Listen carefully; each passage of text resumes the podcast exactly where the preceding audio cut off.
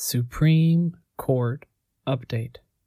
Moore and Sweet 2018 SCC 52 The judgment of Chief Justice Wagner and Justice Isabella, Moldaver, Karakatsanis, Cote, Brown, and Martin was delivered by Justice Cote. Part 1 Overview Paragraph 1 This appeal involves a contest between two innocent parties, both of whom claim an entitlement to the proceeds of a life insurance policy. 2. The appellant, Michelle Constance Moore, and the owner of the policy, Lawrence Anthony Moore, were former spouses. They entered into a contractual agreement pursuant to which Michelle would pay all of the policy's premiums, and, in exchange, Lawrence would maintain Michelle as the sole beneficiary thereunder, and she would therefore be entitled to receive the proceeds of the policy upon Lawrence's death.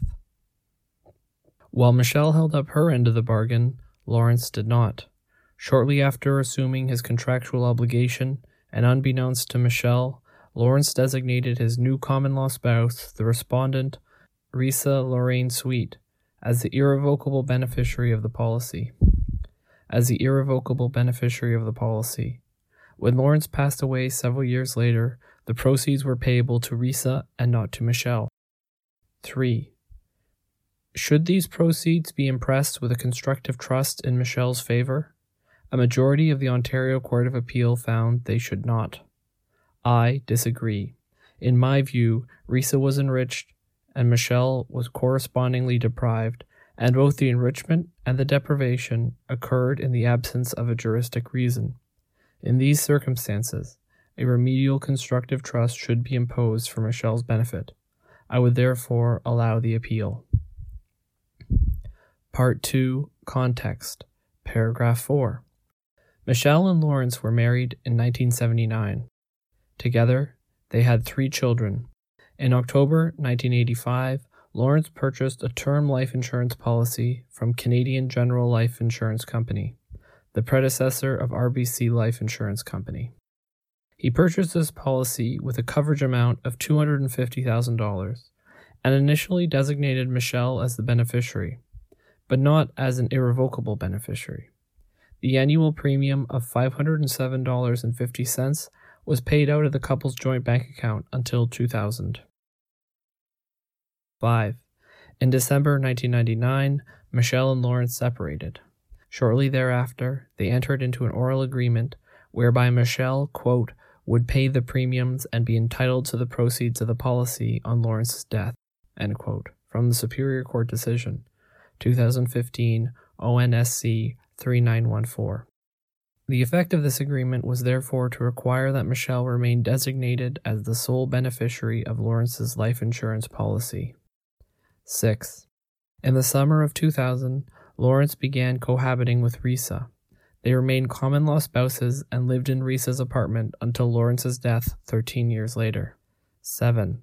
On September 21, 2000, Lawrence executed a change of beneficiary form designating Risa as the irrevocable beneficiary of the policy.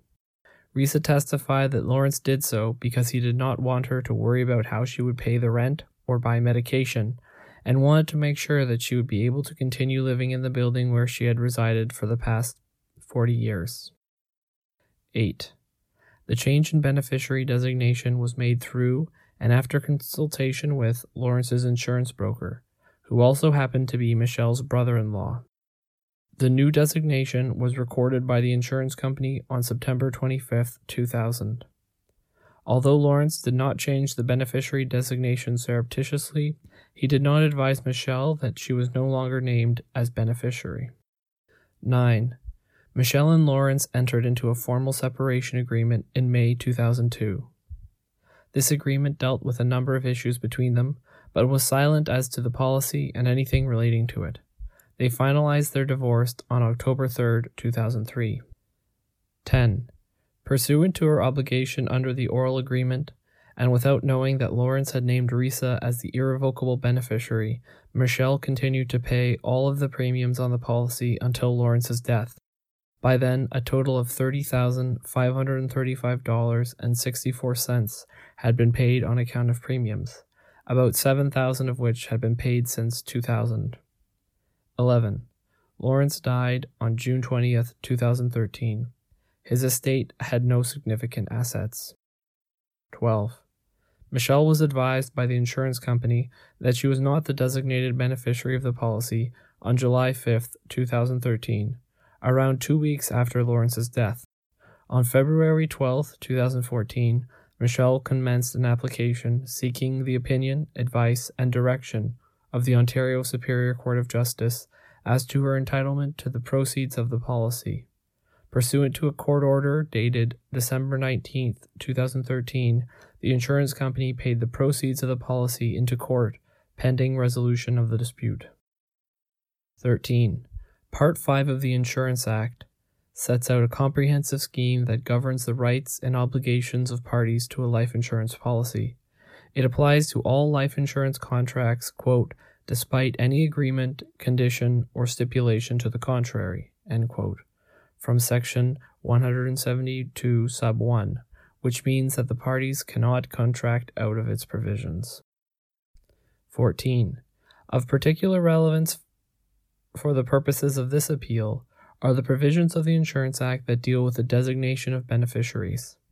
A beneficiary of a life insurance policy is defined as, quote, a person other than the insured or the insured's personal representative, to whom or for whose benefit insurance money is made payable in a contract or by a declaration, from section 171 sub 1.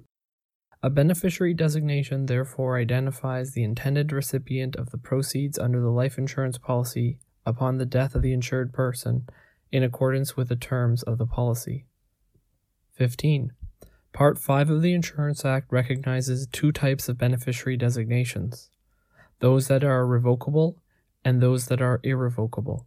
A revocable beneficiary designation is one that can be altered or revoked by the insured without the beneficiary's knowledge or consent. See sections 190 sub 1 and 190 sub 2. An irrevocable beneficiary designation, by contrast, can be altered or revoked only if the designated beneficiary consents.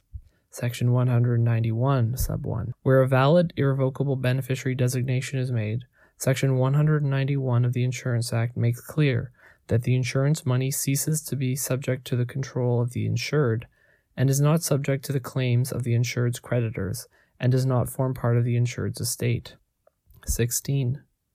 It is clear that the interest of an irrevocable beneficiary is accorded much more protection than that of a revocable beneficiary.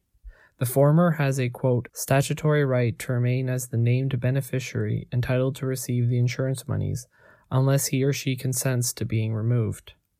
See the Court of Appeal decision 2017 ONCA 182. The legislation contemplates only one situation where insurance money can be clawed back from a beneficiary, regardless of whether his or her designation is irrevocable.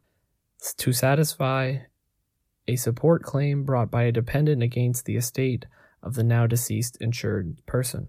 See the Succession Law Reform Act, sections 58 and 72 sub 1 sub f. No such claim has been brought in this case. 17. Part 5 of the Insurance Act also deals with the assignment of a life insurance policy. A life insurance contract entails a promise by the insurer, quote, to pay the contractual benefit when the insured event occurs. End quote. From Norwood on Life Insurance Law in Canada by D. Norwood and J. P. Weir. It can therefore be understood as creating a chose in action against the insurer, which is transferable from one person to another through the mechanism of assignment. The statute provides that where the assignee gives written notice of the assignment to the insurer, he or she assumes all of the assigner's rights and interests in the policy. Pursuant to Section 200, Sub 1, Sub B of the Insurance Act, however, an assignee's interest in the policy will not have priority over that of an irrevocable beneficiary who was designated prior to the time the assignee gave notice to the insurer. Unless the irrevocable beneficiary consents to the assignment and surrenders his or her interest in the policy. 18. The relevant provisions of the Insurance Act read as follows 190 sub 1. Subject to subsection 4, an insured may, in contract or by a declaration, designate the insured, the insured's personal representative, or a beneficiary as to one or a beneficiary as one to whom or for whose benefit insurance money is payable. Sub 2. Subject to section 191, the insured may from time to time alter or revoke the designation by a declaration. 191 sub 1.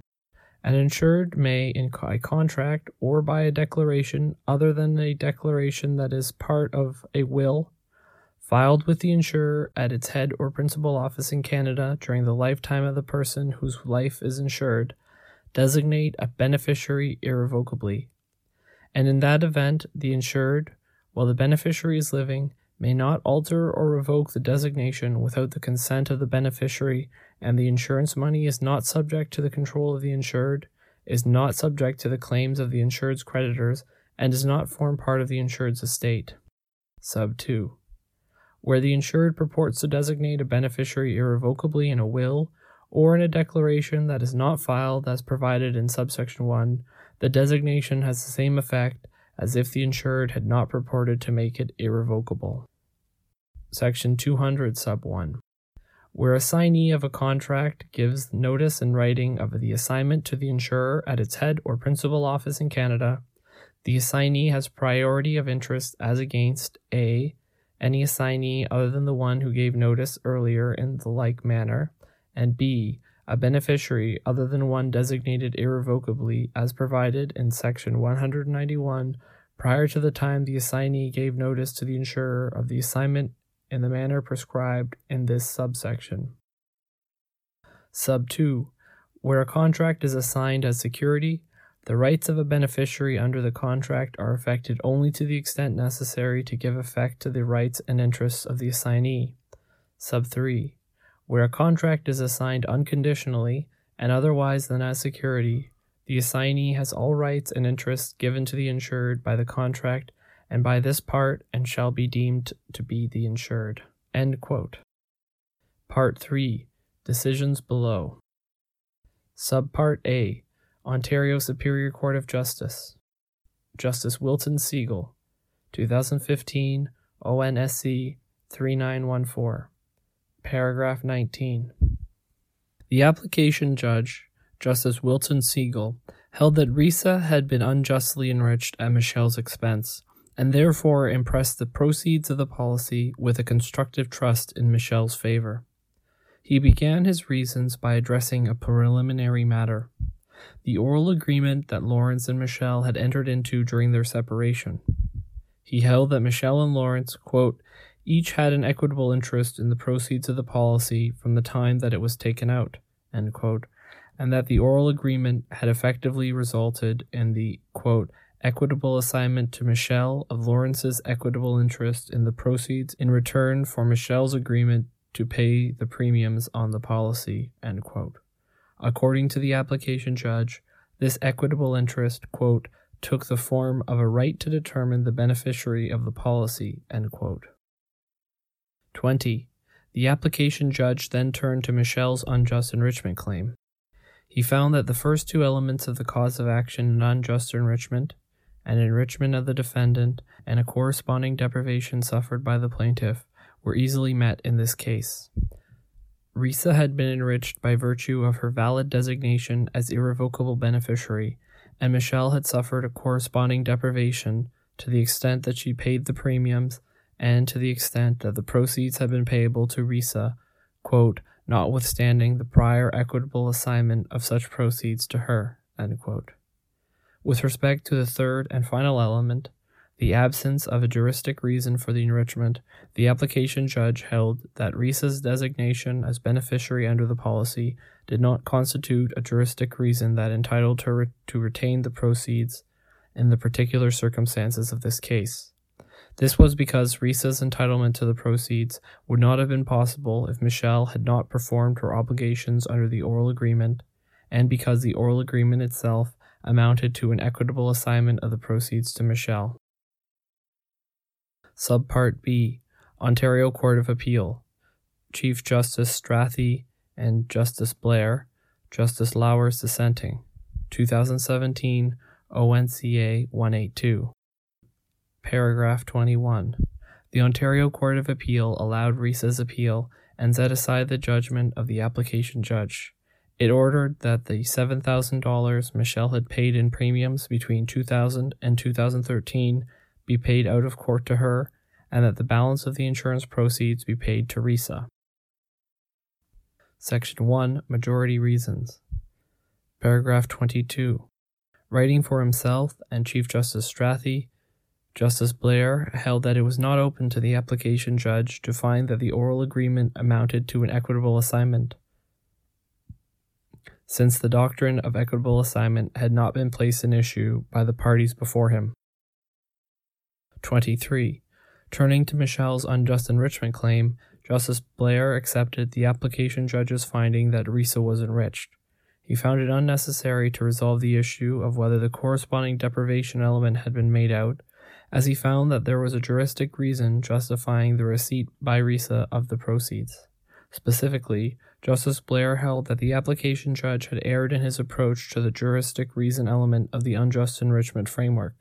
First, by failing to recognize the significance of RISA's designation as an irrevocable beneficiary, and second, by failing to apply the two stage analysis mandated by this court in Garland and Consumers Gas Company, 2004 SCC 25. In Justice Blair's view, quote, the existence of the statutory regime relating to revocable and irrevocable beneficiaries falls into an existing recognized category of juristic reason, end quote constituting, quote, both a disposition of law and a statutory obligation, end quote. 24. Justice Blair declined to decide whether a constructive trust can be imposed only to remedy unjust enrichment and wrongful acts, or can also be based on the more elastic concept of good conscience. He took the position that there was nothing in the circumstances of this case to put it in some good conscience category beyond what was captured by unjust enrichment and wrongful act. Section 2 Dissenting Reasons. Paragraph 25. In dissent, Justice Lauwers agreed with the majority that the application judge had erred in relying on the equitable assignment doctrine. However, he disagreed with the majority as to the disposition of Michelle's unjust enrichment claim and the propriety of imposing a constructive trust over the proceeds in these circumstances. He would therefore have dismissed the appeal. 26. Justice Lauwers began by considering this court's decision in Soulos and Korkontzilas, 1997 Supreme Court of Canada, and held that it leaves open four routes by which a constructive trust may be imposed. First, as a remedy for unjust enrichment, second, for wrongful acts, third, in circumstances where its availability has long been recognized, and fourth, otherwise where good conscience requires it. According to Justice Lauwers, in relation to the fourth route, the Soulos Court anticipated that the law of remedial trusts would continue to develop in a way that accommodates the changing needs and mores of society. 27. On the issue of unjust enrichment, Justice Lauwers concluded that Michelle had made out each of the requisite elements and that a constructive trust ought to therefore be imposed over the proceeds in her favor. With respect to the corresponding deprivation element, he rejected the submission that Michelle's financial contribution was the correct measure of her deprivation, and instead found that the asset for which she had paid, and of which she stood deprived, was the full payout of the insurance proceeds, not just the amount she had paid in premiums. 28. Justice Lauwers also rejected the proposition that the applicable Insurance Act provisions provided a juristic reason for RISA's retention of the proceeds. In his view, Michelle's entitlement to the insurance proceeds as against RISA was neither precluded nor affected by the operation of the Insurance Act. He also held that a juristic reason could not be found based on the parties' reasonable expectations or public policy considerations. 29. Finally, regarding the imposition of a constructive trust, Justice Lauwers considered a number of other cases that involved disappointed beneficiaries. Noting that these cases fit awkwardly under the unjust enrichment rubric, he observed that, quote, the disappointed beneficiary cases are perhaps better understood as a genus of cases in which a constructive trust can be imposed via the third route in Soulos, circumstances where the availability of a trust has previously been recognized, and the fourth route, where good conscience otherwise demands it, quite independent of unjust enrichment. Part 4 Issues, paragraph 30. The issues in this case are as follows. A. Has Michelle made out a claim in unjust enrichment by establishing, first, Risa's enrichment and her own corresponding deprivation, and second, the absence of any juristic reason for Risa's enrichment at her expense? B. If so, is a constructive trust the appropriate remedy? Part 5 Analysis, paragraph 31. In the present case, Michelle requests that the insurance proceeds be impressed with a constructive trust in her favor. The primary basis on which she seeks this remedy is unjust enrichment. In the alternative, she submits that the circumstances of her case provide a separate good conscience basis upon which a court may impose a constructive trust. 32. A constructive trust is a vehicle of equity, through which one person is required by operation of the law, regardless of any intention, to hold certain property for the benefit of another. See Waters' Law of Trusts in Canada, 4th edition, by D. W. M. Waters, M. R. Gillen, and L. D. Smith. In Canada, it is understood primarily as a remedy, which may be imposed at a court's discretion where good conscience so requires. As Justice McLachlin, as she then was, noted in Soulos, quote, under the broad umbrella of good conscience, constructive trusts are recognized both for wrongful acts like fraud and breach of duty of loyalty, as well as to remedy unjust enrichment and corresponding deprivation. Within these two broad categories, there is room for the law of constructive trust to develop and for greater precision to be obtained, as time and experience may dictate. 33.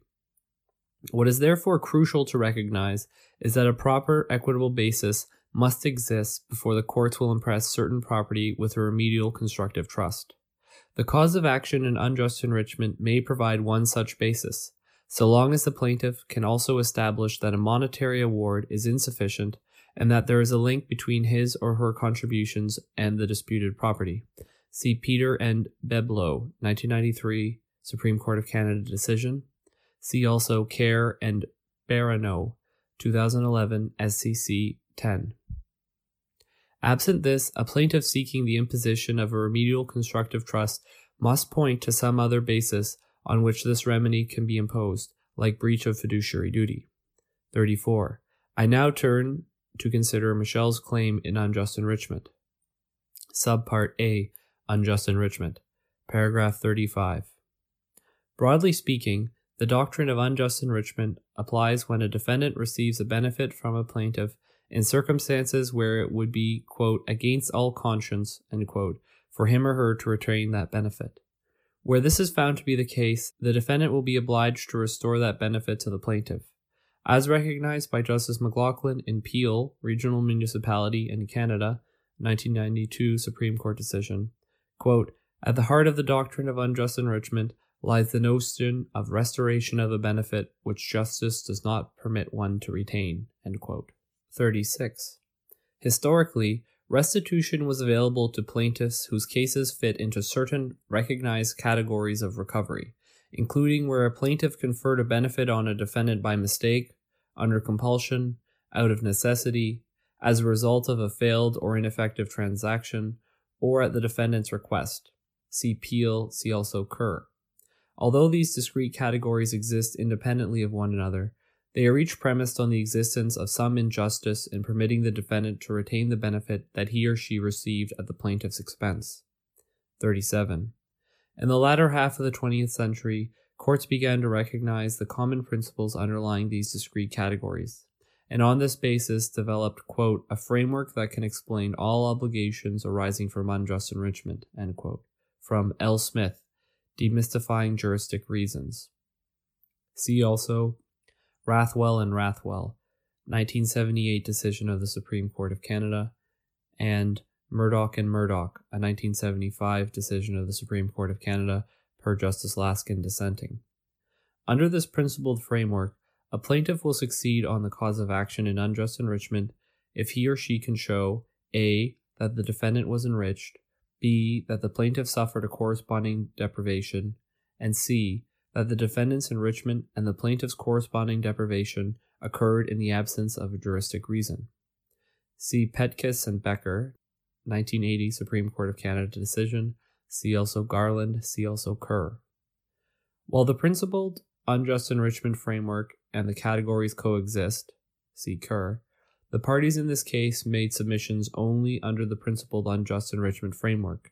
These reasons proceed on this basis. 38. This principled approach to unjust enrichment is a flexible one that allows courts to identify circumstances where justice and fairness require one party to restore a benefit to another. Recovery is therefore not restricted to cases that fit within the categories under which the retention of a conferred benefit was traditionally considered unjust. See Kerr. As observed by Justice McLachlin and Peel, quote, the tripartite principle of general application, which this court has recognized as the basis of the cause of action for unjust enrichment, is thus seen to have grown out of the traditional categories of recovery. It is informed by them. It is capable, however, of going beyond them, allowing the law to develop in a flexible way as required to meet the changing perceptions of justice. 39. Justice and fairness are the core of the dispute between Michelle and Risa both of whom are innocent parties. Moreover, and to complicate matters, resolution of this dispute requires this court to consider the elements of an unjust enrichment claim as they apply in the context that involves several parties.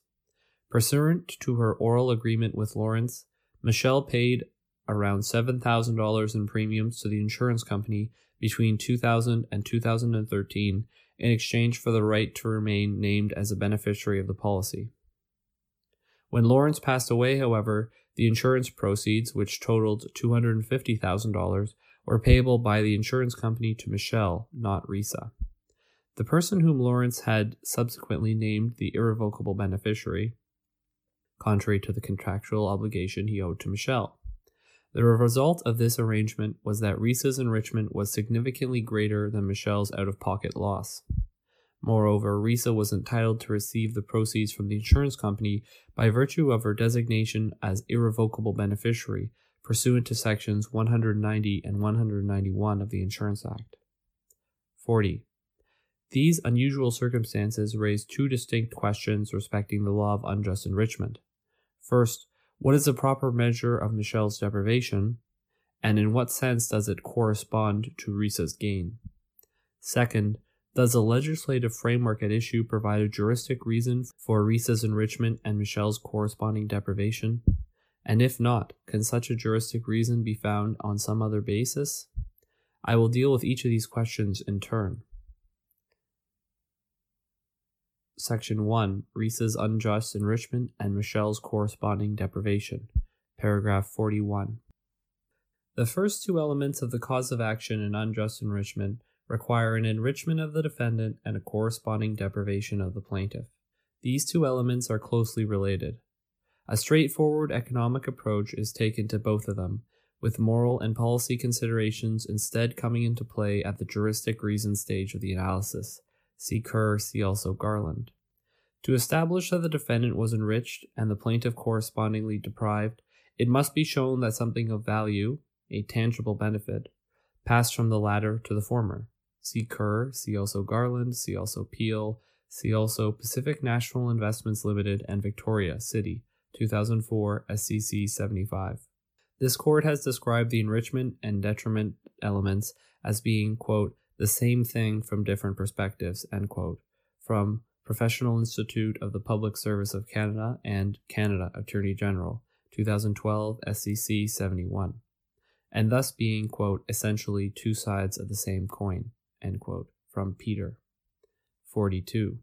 The parties in the present case do not dispute the fact that Risa was enriched to the full extent of the $250,000 by virtue of her right to receive the insurance proceeds as a designated irrevocable beneficiary. The application judge found as much, and this finding is not contested on appeal. 43. In addition to an enrichment of the defendant, a plaintiff asserting an unjust enrichment claim must also establish that he or she suffered a corresponding deprivation. According to Professor McInnes, this element serves the purpose of identifying the plaintiff as the person withstanding to seek restitution against an unjustly enriched defendant. See M. McInnes, The Canadian Law of Unjust Enrichment and Restitution. See also Peel, see also Kleinwort Benson Limited, and Birmingham City Council, a 1997 decision of the Court of Appeal for England and Wales. Even if a defendant's retention of a benefit can be said to be unjust, a plaintiff has no right to recover against the defendant if he or she suffered no loss at all, or suffered a loss wholly unrelated to the defendant's gain. Instead, the plaintiff must demonstrate that the loss he or she incurred corresponds to the defendant's gain, in the sense that there is some causal connection between the two. See Pettkus. Put simply, the transaction that enriched the defendant must also have caused the plaintiff's impoverishment, such that the defendant can be said to have been enriched at the plaintiff's expense. See P. D. Maddaugh and J. D. McCamus, The Law of Restitution.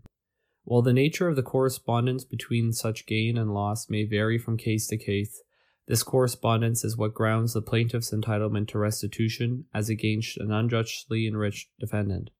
Professor McInnes explains that, quote, the Canadian conception of a corresponding deprivation rightly emphasizes the crucial connection between the defendant's gain and the plaintiff's loss.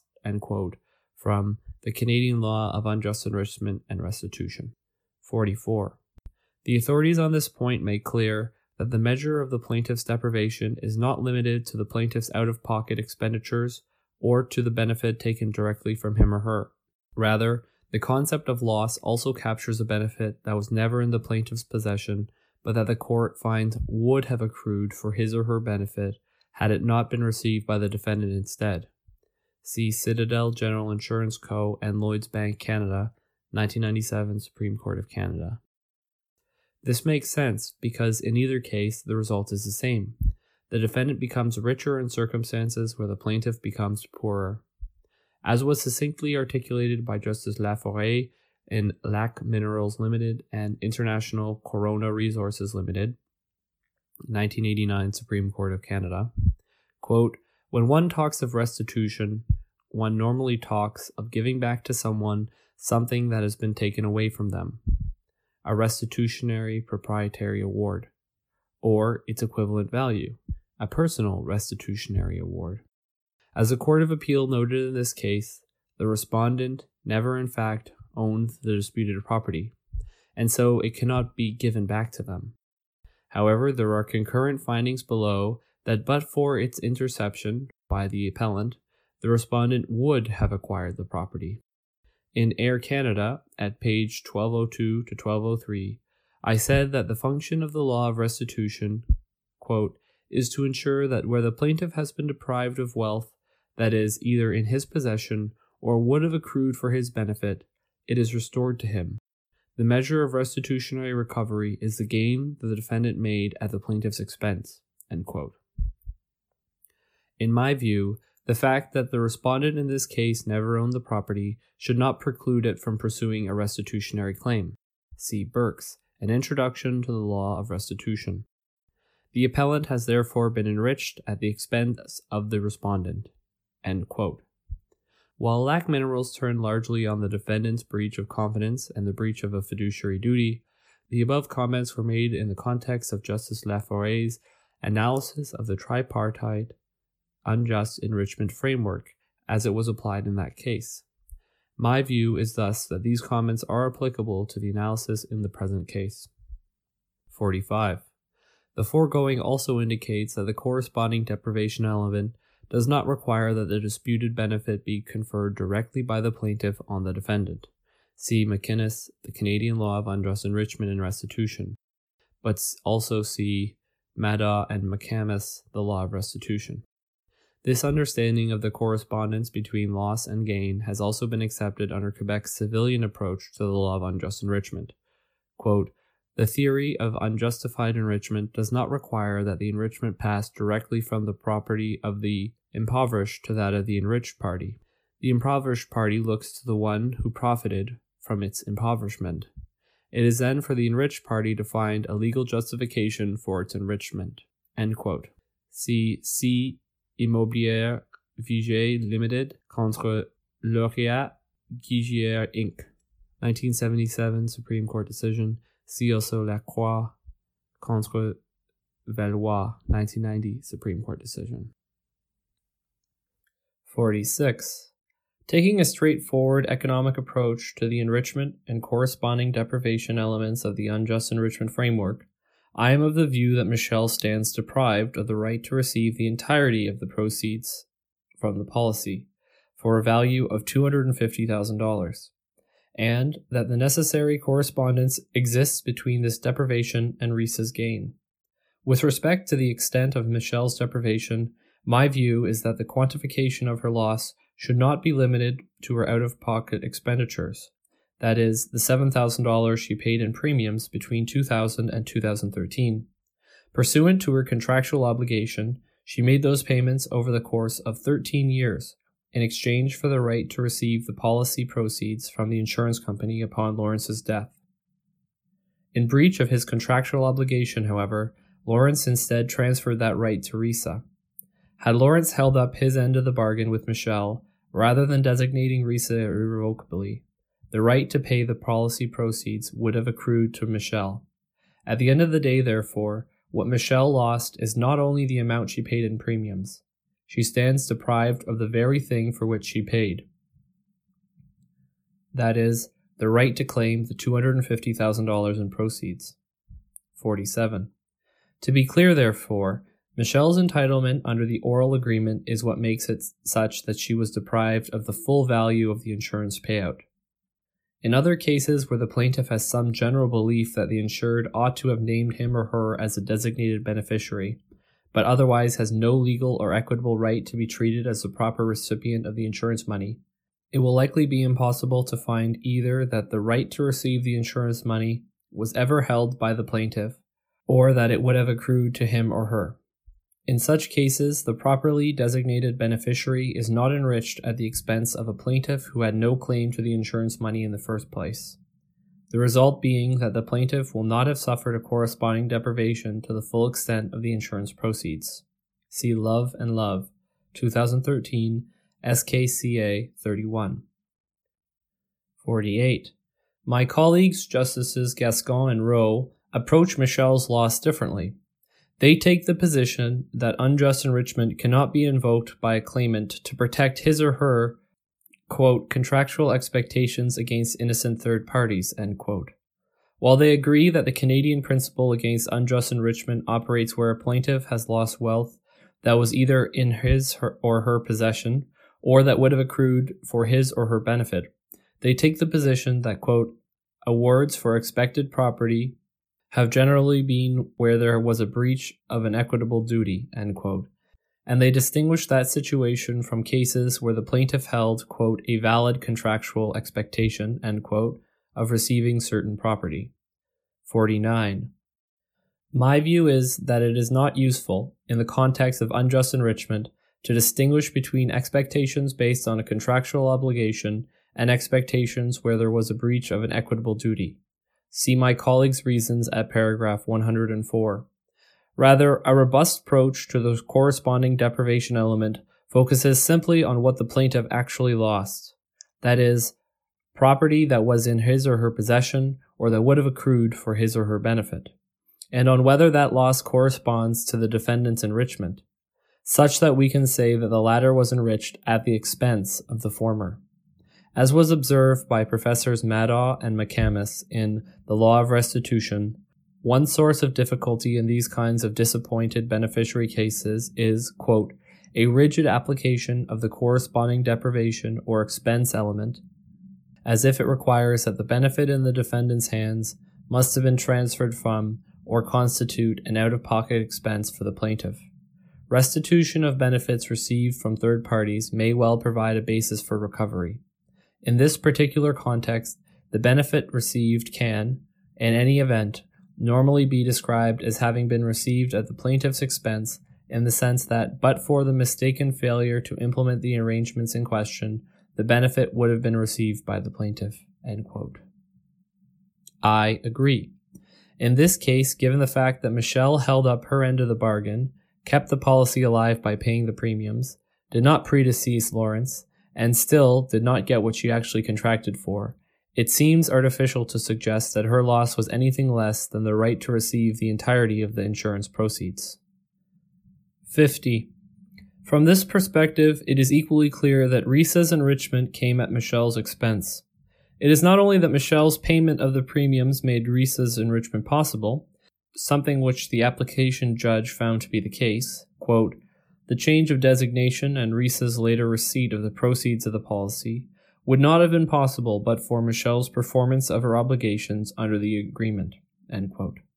What is more significant is that Risa's designation gave her the statutory right to receive the insurance proceeds, the necessary implication being that Michelle would have no such right, despite the fact that she had a contractual entitlement, by virtue of the agreement with Lawrence, to remain named as beneficiary.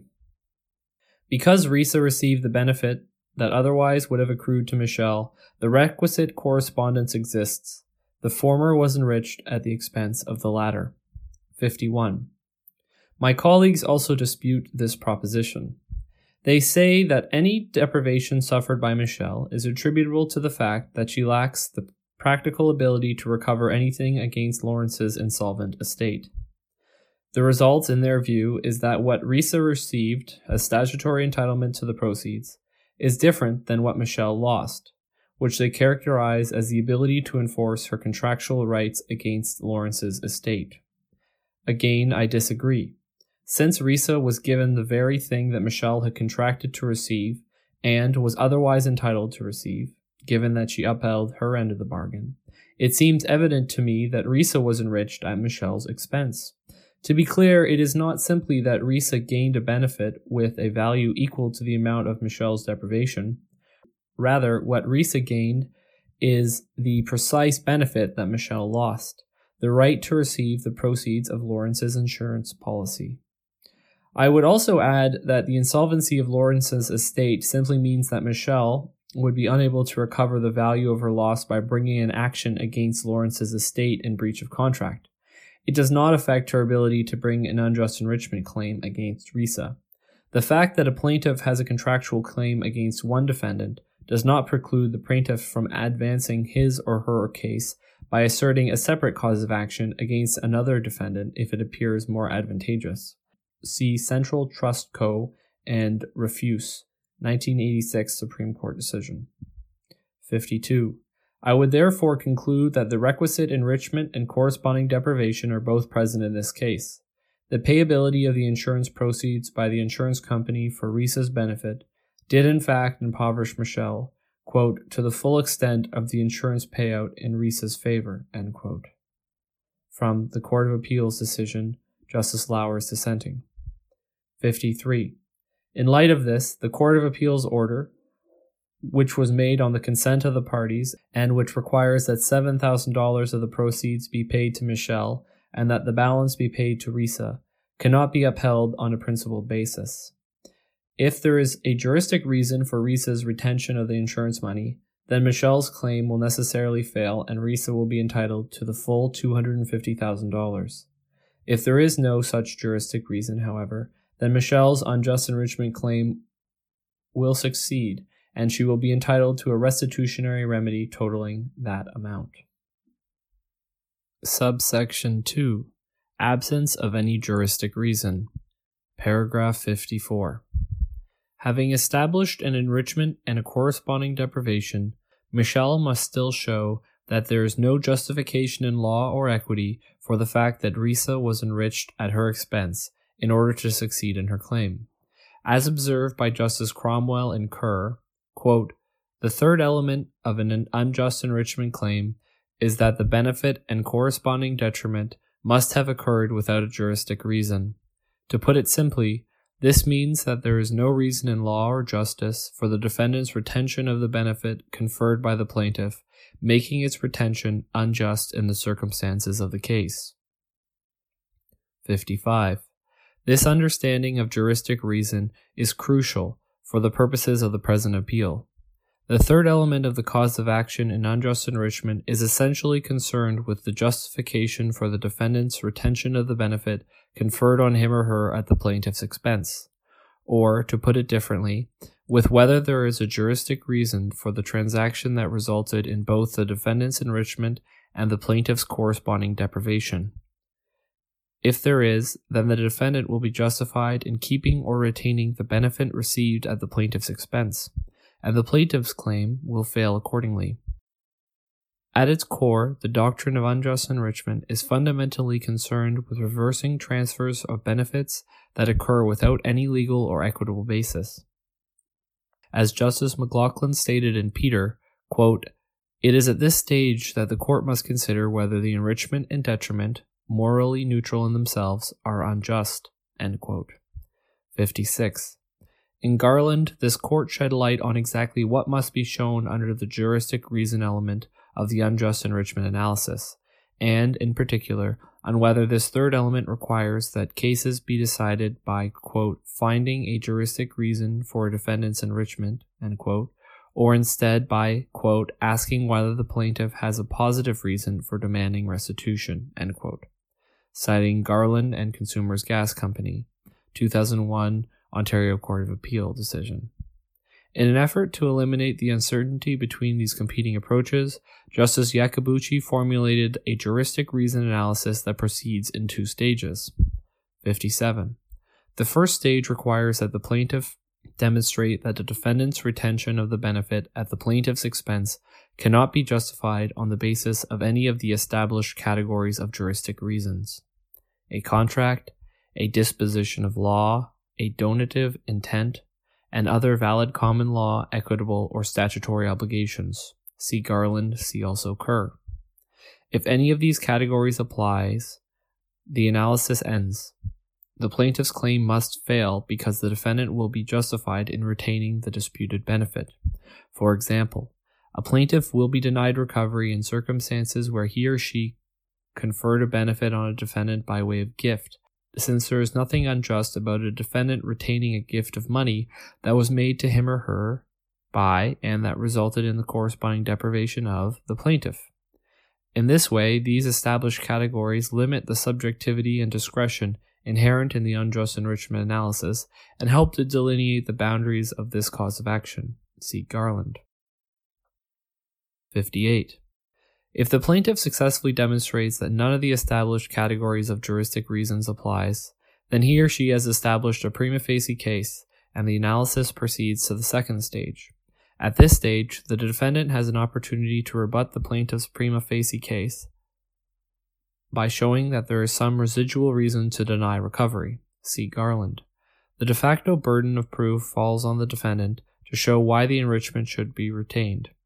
In determining whether this may be the case, the defendant should have regard to two considerations the party's reasonable expectations and public policy. See Garland, see also Kerr. 59. This two stage approach to juristic reason was designed to strike a balance between the need for predictability and stability on one hand, and the importance of applying the doctrine of unjust enrichment flexibly, and in a manner that reflects our revolving perception of justice on the other. Sub subsection A. First stage. None of the established categories applies in these circumstances. Paragraph 60. The first stage of the Garland framework asks whether a juristic reason from an established category operates to deny recovery. Michelle submits that none of the categories applies in the circumstances of this case.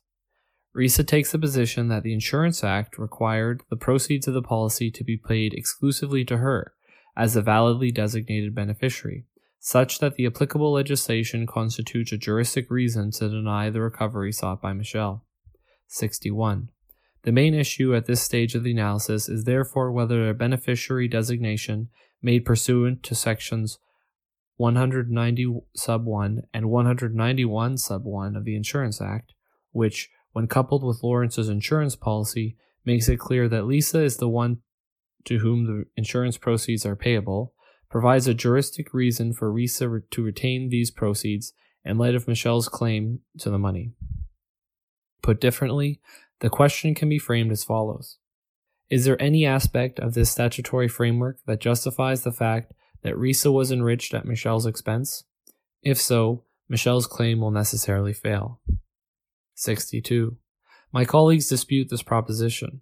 In their view, it is sufficient to show that there is some juristic reason for the fact that the defendant was enriched, and there is no need to demonstrate that the enrichment and the corresponding deprivation occurred without a juristic reason. With respect, this proposition is at odds with the clear guidance provided by this court in Kerr, and disregards the work already done by the recognized categories of juristic reasons identified in Garland. Each of these categories points to a relationship between the plaintiff and the defendant that justifies the fact that a benefit passed from the former to the latter. To focus exclusively on the reason why the defendant was enriched is to ignore this key aspect of the law of unjust enrichment. 63. Two categories of juristic reasons might be said to apply in the circumstances of this case disposition of law and statutory obligations. Disposition of law is a broad category that applies in various circumstances, including, quote, where the enrichment of the defendant at the plaintiff's expense is required by law, such as where a valid statute denies recovery, end quote, from Kerr. The statutory obligations category operates in a substantially similar manner, precluding recovery where a legislative enactment expressly or implicitly mandates a transfer of wealth from the plaintiff to the defendant. Although there is undoubtedly a degree of overlap between these two distinct categories, what matters for the purposes of this appeal is that a plaintiff's claim will necessarily fail if a legislative enactment provides a reason for the enrichment and corresponding deprivation, so as to preclude recovery in unjust enrichment. As Professors Maddaugh and McCamus note in The Law of Restitution, quote, it is perhaps self evident that an unjust enrichment will not be established in any case where the enrichment of the defendant at the plaintiff's expense is required by law. The payment of validly imposed taxes may be considered unjust by some, but their payment gives rise to no restitutionary right of recovery. 64. The jurisprudence provides ample support for this proposition. Among the issues in reference re Goods and Services Tax, 1992 Supreme Court decision, was whether suppliers registered under the Excise Tax Act that incurred the costs of collecting the goods and services tax on behalf of the federal government could recover those costs from the government on the basis of restitution. For a majority of this court, Chief Justice Lamer answered the question in the negative. Quote, under the GST Act, the expenses involved in collecting and remitting the GST are borne by registered suppliers. This certainly constitutes a burden on these suppliers and a benefit to the federal government. However, this is precisely the burden contemplated by statute. Hence, a juridical reason for the retention of the benefit by the federal government exists, unless the statute itself is ultra vires. 65. A similar issue arose in Gladstone and Canada Attorney General, 2005 SCC 21. In that case, the respondents were charged under the Fisheries Act for harvesting and attempting to sell large quantities of herring spawn. The Departments of Fisheries and Oceans seized and sold the herring spawn, and the appellant Crown and Right of Canada held the proceeds pending the outcome of the proceedings. The proceedings were eventually stayed and the net proceeds paid to the respondents. Because the Crown refused to pay interest or any additional amount, however, the respondents sought restitution in the amount of $132,000 on the ground that the Crown had been unjustly enriched by its retention of the proceeds during the time of seizure. Writing for a unanimous court, Justice Major denied the claim on the following basis. Quote, Here, Parliament has enacted a statutory regime to regulate the commercial fishery. It has provided an extensive framework dealing with the seizure and return of things seized. This regime specifically provides for the return of any fish, thing, or proceeds realized. This was followed. Interest or some other additional amount might have been gratuitously included, but it was not. The validity of the Fisheries Act was not, nor could have been, successfully challenged. The validity of the Fisheries Act was not, nor could have been, successfully challenged. Therefore, the Act provides a juristic reason for any incidental enrichment which may have occurred in its operation. As a result, the unjust enrichment claim fails. In short, it was Justice Major's position that the statutory regime, by specifying what had to be returned, made it clear that anything falling outside the specified categories was to be retained by the Crown. In other words, the Fisheries Act stipulated that, in certain circumstances, a benefit would be retained by the Crown. 66. These cases are examples of situations where a statute precluded recovery on the basis of unjust enrichment. It is to be noted that in each case, recovery was denied because the legislation in question expressly or implicitly required the transfer of wealth between the plaintiff and the defendant, and therefore justified the defendant's retention of the benefit received at the plaintiff's expense. It is in this way that the applicable legislation can be understood as denying or barring recovery and restitution, and therefore as supplying a juristic reason for the defendant's retention of a benefit. 67. What then should we make of sections 190 sub 1 and 191 sub 1 of the Insurance Act? The former permits the insured to identify the person to whom or for whose benefit the insurance money is payable when the insured passes away. Coupled with the insurance contract, it directs the insurer to pay the proceeds of the person so designated. The latter provides that such a designation may be made irrevocably. 68. Given the fact that a statute will preclude recovery for unjust enrichment where it requires, either explicitly or by necessary implication, that the defendant be enriched to the detriment of the plaintiff, the provisions of the Insurance Act may therefore provide a juristic reason for the beneficiary's enrichment vis a vis any corresponding deprivation that may have been suffered by the insurer at the time the insurance money is eventually paid out. For this reason, an unjust enrichment claim brought by the insurer against the designated beneficiary, revocable or irrevocable, would necessarily fail at this stage. The rights and obligations that exist in that context, both statutory and contractual, justify the beneficiary's enrichment at the insurer's expense. See Saskatchewan Crop Insurance Corp. and DEC 2008 SKCA 21. 69. A valid beneficiary designation under the Insurance Act has also been found to constitute a juristic reason that defeats a third party's claim for the entirety of the death benefit in circumstances where that party paid some of the premiums under the erroneous belief that he or she was the named beneficiary. In Richardson, estate trustee of and Mew, 2009, ONCA 403, the deceased had maintained his first wife as the designated beneficiary under a life insurance policy. His second wife, who did not have a contractual right to be named as beneficiary, wrongly believed that he had executed a change of beneficiary designation in her favor and paid some of the policy premiums, initially from a joint bank account she shared with the deceased and later from her own bank account. She sought the imposition of a constructive trust in her favor over the policy proceeds, arguing that there was no juristic reason for the first wife's enrichment. Even accepting that the second wife could be said to have suffered a corresponding deprivation, the Ontario Court of Appeal upheld the motion judge's finding that a valid beneficiary designation under the Insurance Act amounted to a juristic reason that defeated the second wife's claim for the insurance money that was payable to the first wife. I would observe that the claimant in that case sought a constructive trust over the entire death benefit, and not merely the return of any payments made on the basis of her erroneous belief. The Court of Appeal did not decide whether she would be entitled to the return of those payments, and that question is not before us today. 70. At issue in this case, however, is whether a designation made pursuant to sections 190 sub 1 and 191 sub 1 of the Insurance Act provides any reason in law or justice for RISA to retain the disputed benefit, notwithstanding Michelle's prior contractual right to remain named as beneficiary and therefore to receive the policy proceeds. In other words, does the statute preclude recovery for a plaintiff, like Michelle, who stands deprived of the benefit of the insurance policy in circumstances such as these? In my view, it does not. Nothing in the Insurance Act can be read as ousting the common law or equitable rights that persons other than the designated beneficiary may have in policy proceeds.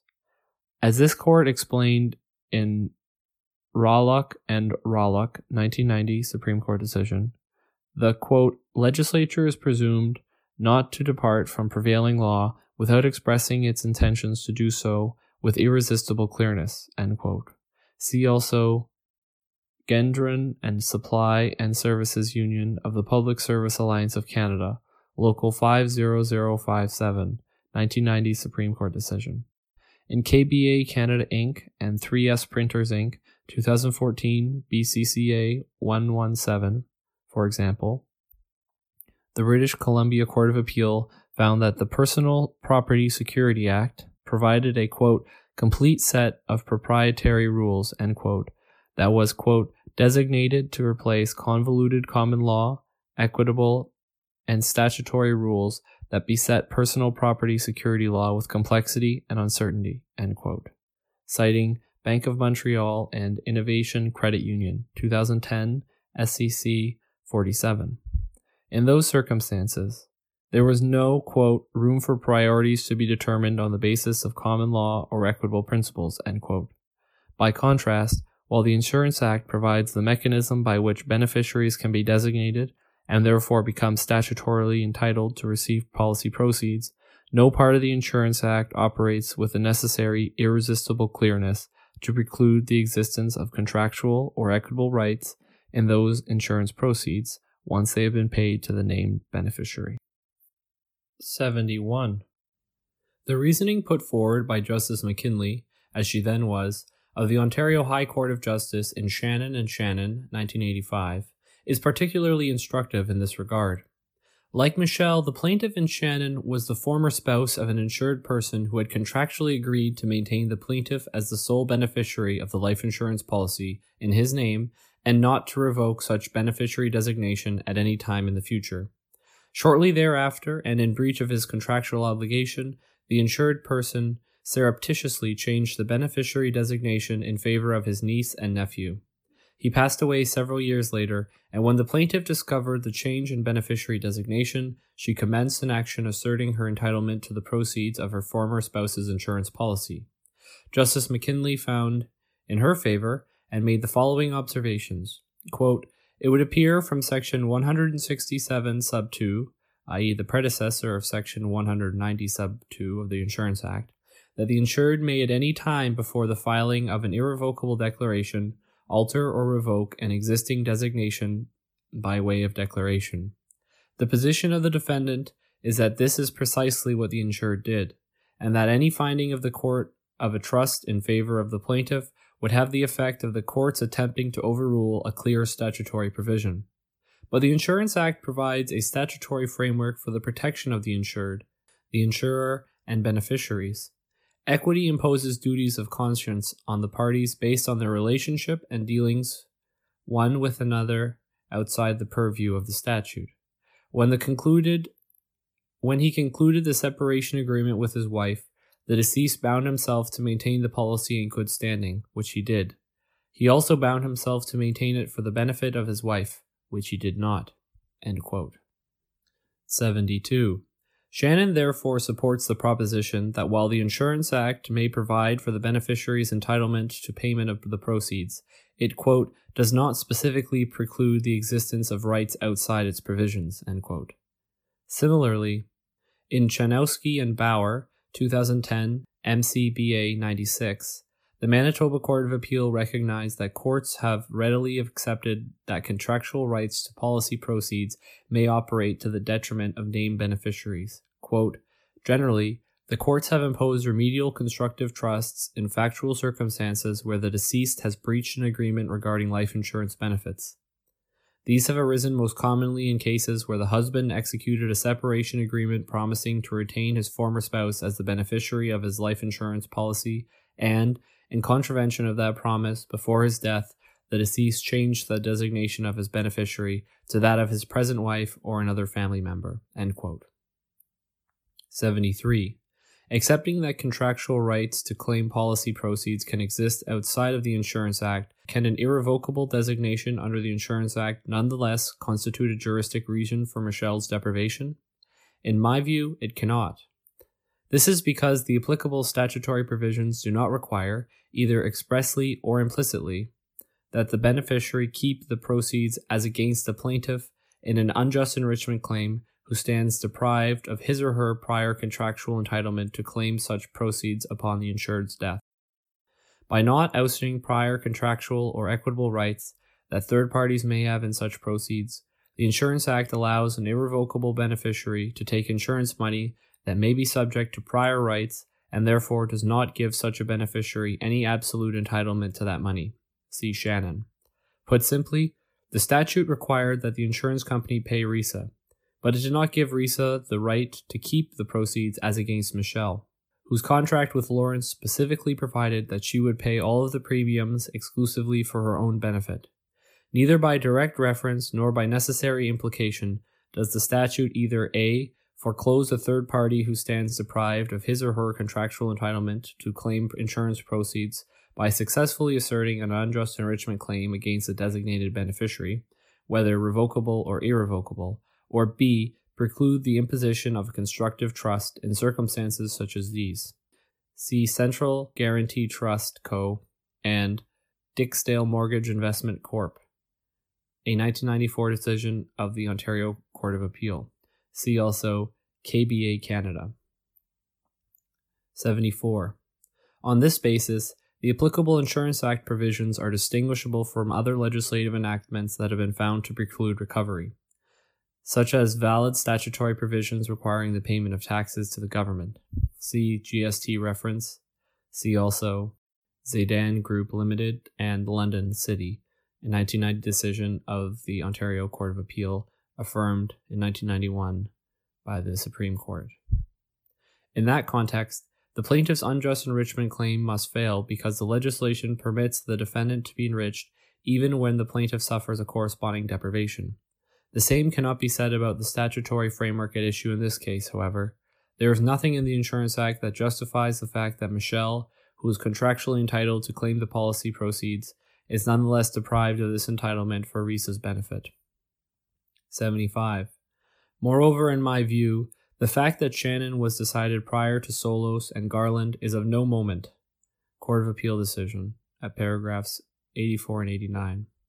While those cases add to our understanding of the law of constructive trusts and unjust enrichment, they do not in any way undermine the holding in Shannon with respect to the effect of the Insurance Act in circumstances such as these. 76. The majority below came to the opposite conclusion on this issue. Having considered the legislative regime governing beneficiary designations in Ontario, Justice Blair held that the Insurance Act framework, quote, leans heavily in favor of payment of the proceeds of life insurance policies to those named as irrevocable beneficiaries, whereas it continues to recognize the right of an insured at any time prior to such designation to alter or revoke a beneficiary who does not fall into that category.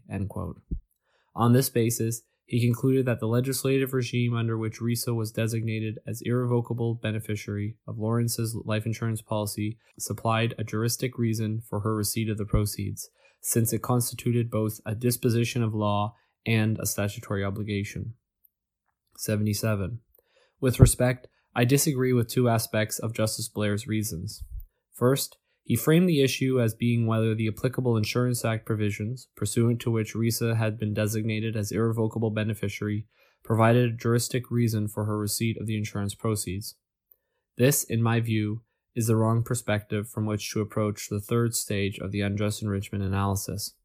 As stated above, the authorities indicate that the court's inquiry should be focused not only on why the defendant received the benefit, but also on whether the statute gives the defendant the right to retain the benefit against the correspondingly deprived plaintiff.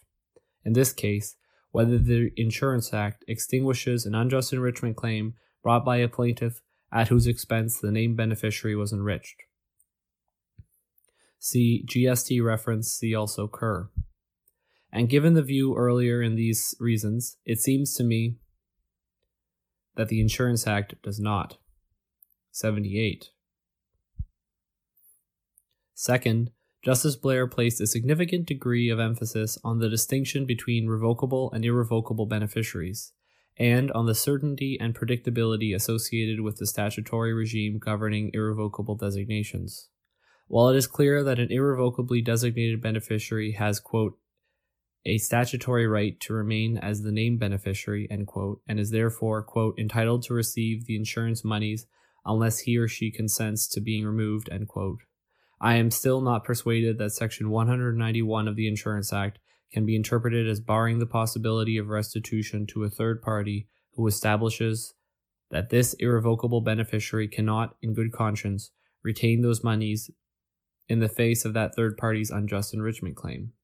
To borrow from the words of Professors Maddaugh and McCamus, quote, the fact that the insurer is directed by statute, implicitly if not directly, to pay the insurance monies to the irrevocable beneficiary does not preclude recovery by the other intended beneficiary, where retention of the monies by the irrevocable beneficiary would constitute an unjust enrichment.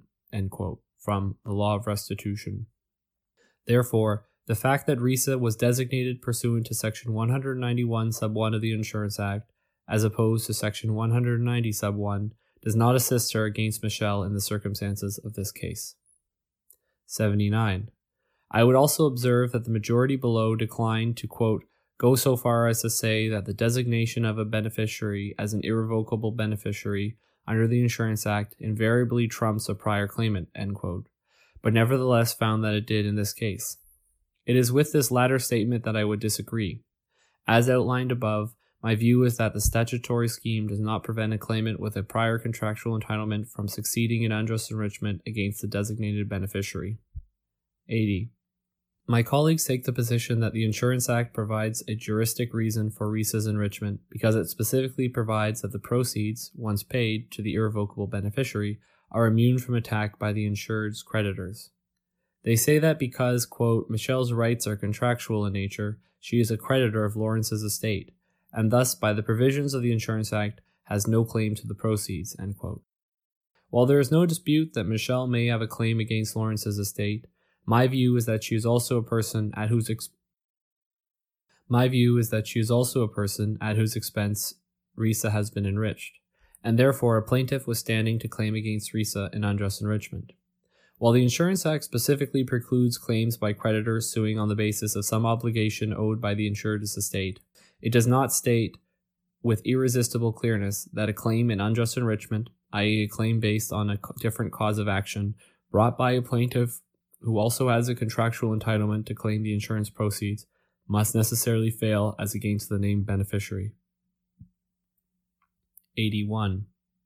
For the foregoing reasons, I would echo the conclusion arrived at by Justice Lauwers, dissenting in the court below, that, quote, Michelle's entitlement to the insurance proceeds as against Risa is neither precluded nor affected by the operation of the Insurance Act, end quote, with the result that this case, quote, falls outside the category of disposition of law as a juristic reason to permit Risa to retain the life insurance proceeds, end quote. 82. Since there is no suggestion that any other established juristic reason would apply in these circumstances, my conclusion at this first stage is that Michelle has made out a prima facie case. Sub sub section B. Second stage. Policy reasons militate in favor of Michelle. Paragraph 83. The second stage of the juristic reason analysis affords the defendant an opportunity to rebut the plaintiff's prima facie case by establishing that there is some residual reason to deny recovery. At this stage, various considerations come into play, like the parties' reasonable expectations and moral and policy based arguments, including considerations relating to the way that the parties organize their relationship. See Garland, see also Pacific National Investments, see also Kerr. 84. It is clear that both parties expected to receive the proceeds of the life insurance policy. Pursuant to the oral agreement, Michelle had a contractual right to remain Michelle had a contractual right to remain designated as beneficiary so long as she continued to pay the premiums and kept the policy alive for the duration of Lawrence's life. Although she could have better safeguarded her interests by requiring Lawrence to designate her irrevocably, her expectation with respect to the insurance money, rooted in the oral agreement, is clearly reasonable and legitimate. 85. Risa, by contrast, Risa, by contrast, expected to receive the insurance money upon Lawrence's death by virtue of the fact that she had been validly designated as irrevocable beneficiary. Because Risa was designated after Lawrence and Michelle entered into the oral agreement, however, I am of the view that her expectation cannot take precedence over Michelle's prior contractual right to remain named as beneficiary, regardless of whether Risa knew that this was actually the case. To echo the findings of the application judge, quote, while there is no evidence that Risa knew that Michelle was paying the premiums on the policy, she was aware that Lawrence was not in a position to do so. She says that she believed that Lawrence's brother was paying the premiums, but there is nothing on the record regarding the brother's motivation or intentions that would make Risa's belief in such an action reasonable. 86. Moreover, I am not persuaded that the oral nature of the agreement between Michelle and Lawrence underlines Michelle's expectation or serves as a public policy reason that favors Risa's retention of the proceeds. The legal force of unwritten agreements has long been recognized by common law courts, and while kitchen table agreements may in some cases result in situations where parties neither understand nor intend the legal significance of their arrangement, this is not such a case. The parties do not dispute the finding that Michelle and Lawrence did in fact have an oral agreement that the former would pay the premiums on the policy and in exchange would be entitled to the proceeds of the policy upon the latter's death. Indeed, the existence of the oral agreement is quite clearly collaborated by Michelle's payment of the premiums following her separation from Lawrence. 87. As a final point, it appears to me that the residual considerations that arise at this stage of the Garland analysis favor Michelle, given that her contribution towards the payment of the premiums actually kept the life insurance policy alive and made Risa's entitlement to receive the proceeds upon Lawrence's death possible. Furthermore, it would be bad policy to ignore the fact that Michelle was effectively tricked by Lawrence into paying the premiums of a policy for the benefit of some other person of his choosing. 88. For the foregoing reasons, I would conclude that Risa has not met the burden of rebutting Michelle's prima facie case. It follows, therefore, that Michelle has made out each of the requisite elements of her cause of action in unjust enrichment. Subpart B Appropriate remedy, imposition of a constructive trust. Paragraph 89. The remedy for unjust enrichment is restitutionary in nature and can take one of two forms. And can take one of two forms, personal or proprietary. A personal remedy is essentially a debt or a monetary obligation, i.e., an order to pay damages, that may be enforced by the plaintiff against the defendant. See Sorochan and Sorochan 1986 Supreme Court decision. In most cases, this remedy will be sufficient to achieve restitution, and it can therefore be viewed as the default remedy for unjust enrichment. See Lac Minerals, see also Kerr. 90. In certain cases, however, the plaintiff may be awarded a remedy of a proprietary nature, that is, an entitlement, quote, to enforce rights against a particular piece of property, end quote, from McInnes, The Law of Unjust Enrichment and Restitution. The most persuasive and important proprietary remedy for unjust enrichment is the constructive trust, a remedy according to which Justice Dickson, as he then was, quote, is imposed without reference to the intention to create a trust and its purpose is to remedy a result otherwise unjust. It is a broad and flexible equitable tool which permits courts to gauge all the circumstances of the case, including the respective contributions of the parties, and to determine beneficial entitlement. 91. While the constructive trust is a powerful remedial tool, it is not available in all circumstances where a plaintiff establishes his or her claim to unjust enrichment. Rather, Courts will impress the disputed property with a constructive trust only if the plaintiff can establish two things. First, that a personal remedy would be inadequate, and second, that the plaintiff's contribution that founds the action is linked or causally connected to the property over which a constructive trust is claimed. See PIPSC. See also Kerr. See also Peter. And even where the court finds that a constructive trust would be an appropriate remedy, it will only be imposed to the extent of the plaintiff's proportionate contribution, direct or indirect, to the acquisition, preservation, maintenance, or improvement of the property. See Kerr, see also Peter.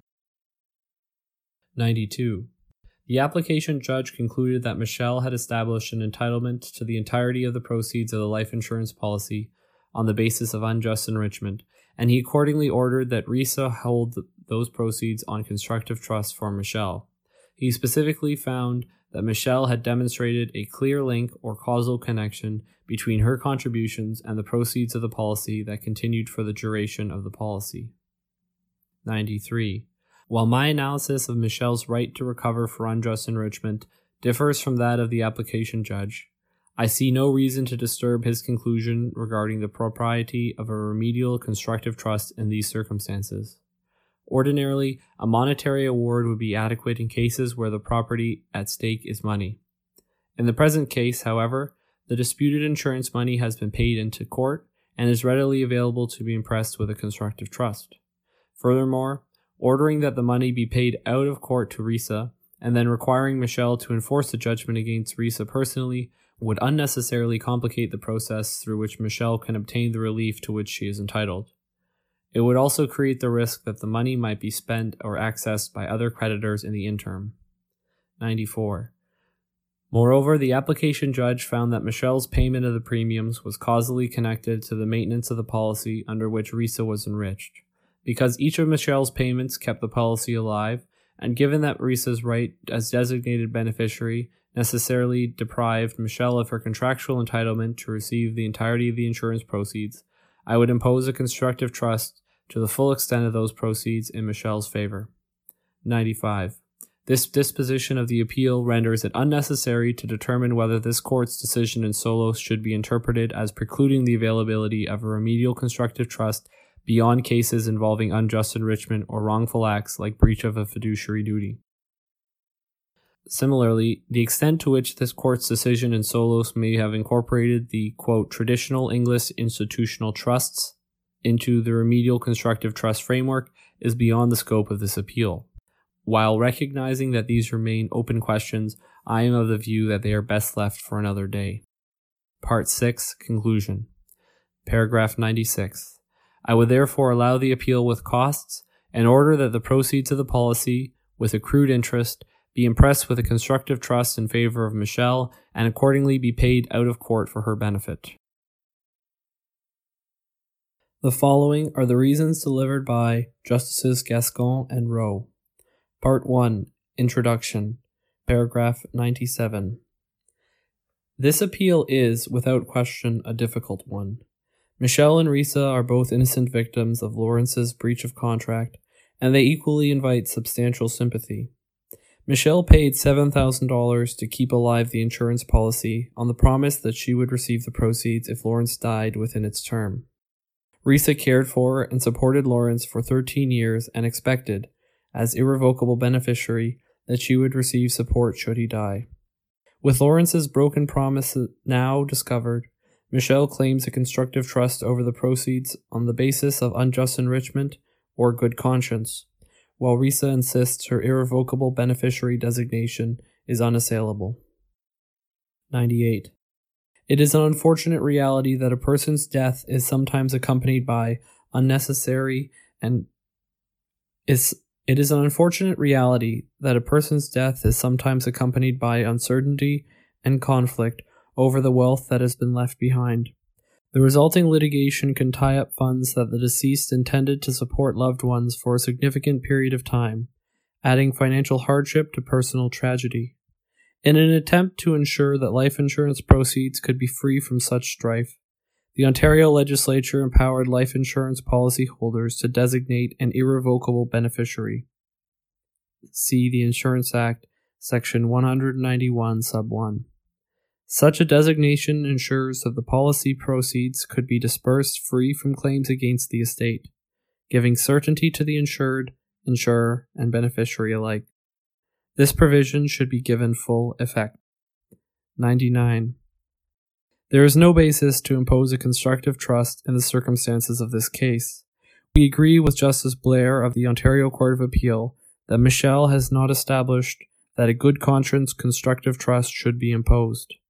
We rely on his reasons to dispose of this ground of appeal. We also agree that Michelle has failed to establish a claim in unjust enrichment. On this issue, we respectfully part ways with the majority of this court on whether unjust enrichment can be made out on these facts. Michelle has only asserted contractual rights to the proceeds and has not established a proprietary or equitable interest in the proceeds themselves. In our view, there is no correlative deprivation between Michelle's failed contractual expectations and Risa's enrichment. In addition, the Insurance Act provides clear juristic reason for any enrichment Risa could have received through Michelle's loss as a creditor of Lawrence's insolvent estate. Opening up irrevocable beneficiary designations to challenges by an insured's creditors risks a recipe for litigation, a situation the legislature clearly intended to avoid. As such, for the reasons that follow, we would dismiss the appeal. Part 2 Analysis Subpart A Characterizing Michelle's Claim. Paragraph 100. The majority of the Ontario Court of Appeal was correct in characterizing Michelle's claim as being that she had a contract with Lawrence for the policy proceeds and that she was using this contract to be entitled to restitution of funds on the principle of unjust enrichment. According to Michelle's affidavit, the contract was to ensure that she would be, quote, entitled to receive the policy benefits, quote, in exchange for paying the premiums. However, it is difficult to see how the contract she has put into evidence creates a proprietary right in the proceeds. Simply being named as a beneficiary does not give one a right to, in the proceeds before the death of the insured. The right to claim the proceeds only crystallizes upon the insured's death. Further, as the irrevocable beneficiary, Michelle had no right to contest the redesignation outside of a claim against Lawrence for breach of contract. Thus, at the time of Lawrence's death, the only rights that Michelle possessed in relation to the life insurance contract were her contractual rights. 101. On different pleadings and a more developed record, Michelle may have been able to establish that the contract gave her a proprietary interest in the proceeds through an equitable assignment of Lawrence's chose in action. The Ontario Court of Appeal correctly found that this avenue was never properly put to the application judge, and Michelle has not otherwise pursued this line of argument. It follows that, with only contractual rights asserted, Michelle cannot be understood to have a proprietary right in the proceeds. Rather, her agreement with Lawrence must be understood as limited to a contractual right to be maintained the named beneficiary of the policy while she paid the premiums. If Lawrence had died while she was designated as beneficiary, Michelle would consequently receive the proceeds, but the contract itself cannot be seen to give Michelle a right in the proceeds themselves. 102. Of course, Lawrence breached his contractual obligations by redesignating Risa as an irrevocable beneficiary, entitling her to the policy proceeds on his death. While Michelle would have a claim against Lawrence's estate for breach of contract, the estate's lack of assets has rendered any such recourse fruitless. Instead, Michelle's claim before this court is to reverse the purported unjust enrichment of Risa, an innocent beneficiary of Lawrence's breach of contract. 103. Risa has argued that unjust enrichment should not be a vehicle for protecting expectation interests in a valid contract. Indeed, the availability of unjust enrichment for indirect claims against the innocent beneficiaries of a breach of contract is a matter of significant academic controversy. Professor Birks while a general proponent of the availability of indirect claims, has posited that there is a general rule against leapfrogging out of an initially valid contract through unjust enrichment. See P. Birks' Unjust Enrichment. One reason he suggests for this rule is that a contracting party, quote, must not wriggle around the risk of insolvency, quote, inherent in contractual relations. Professor Burrows also recognizes such a rule, given the logical difficulty of establishing a causal link between the claimant's deprivation and the defendant's benefit. See A. Burrows, The Law of Restitution. In a similar vein, Professor Virgo has identified a privity principle to unjust enrichment that means indirect recipients of a benefit will generally not be liable for restitution. See G. Virgo, The Principles of the Law of Restitution. The leading text on restitution from Lord Goff and Professor Jones, by contrast, suggests that there is no such general prohibition and that causation can be made out on a simple but for causation analysis. See Goff and Jones, The Law of Unjust Enrichment, by C. Mitchell, P. Mitchell, and S. Watterson. Yet they also caution that the courts should be hesitant to make such awards where they would have the effect of undermining an insolvency regime or avoid the contractual allocation of risk. 104. There is sparse Canadian authority on this matter, and we see no support for the view that unjust enrichment protects an individual's contractual expectations against innocent third parties. Certainly, this court has recognized that the law of restitution ensures that where a plaintiff has been deprived of a wealth that is either in their possession or would have accrued for their benefit, it is restored to them. See Air Canada and British Columbia 1989 decision of the Supreme Court. However, restitution awards for expected property have generally been where there was a breach of an equitable duty by a defendant. See Lac Minerals Limited and International Corona Resources Limited, 1989 Supreme Court decision. In these cases, a defendant, through some wrongdoing, intercepts the property otherwise destined for the plaintiff. In the words of Lac Minerals, quote, but for the defendant's interception, the plaintiff, quote, would have acquired the property. Critically, the plaintiff has no recourse against the third party. Its only claim is to the very thing in the defendant's hands. In our view, this is distinguishable from where the plaintiff holds a valid contractual expectation vis a vis the third party, here Lawrence, that they would receive property, but that expectation was frustrated by an insolvency that prevents full compensation for a breach of contract. Our takeaway from Lac Minerals is encapsulated precisely by Professor McInnes's views on expected property awards.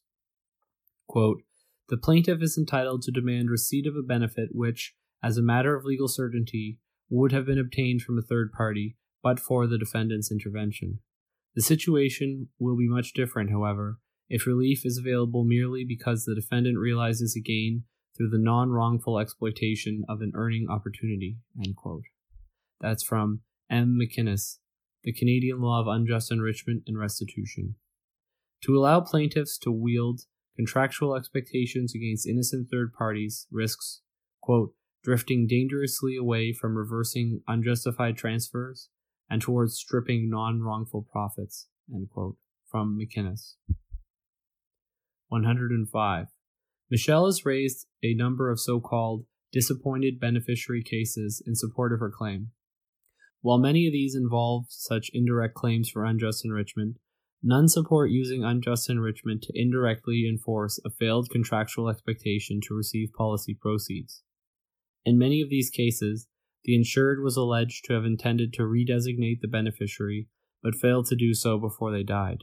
See, for example, Love and Love, 2013, SKCA 31, Hollowa Estate, and Stell Hollowa, 2011, ABQB 23, Richardson, Estate Trustee of, and Mew, 2009, ONCA 403, and Roberts and Martindale, 1998 decision of the BC Court of Appeal.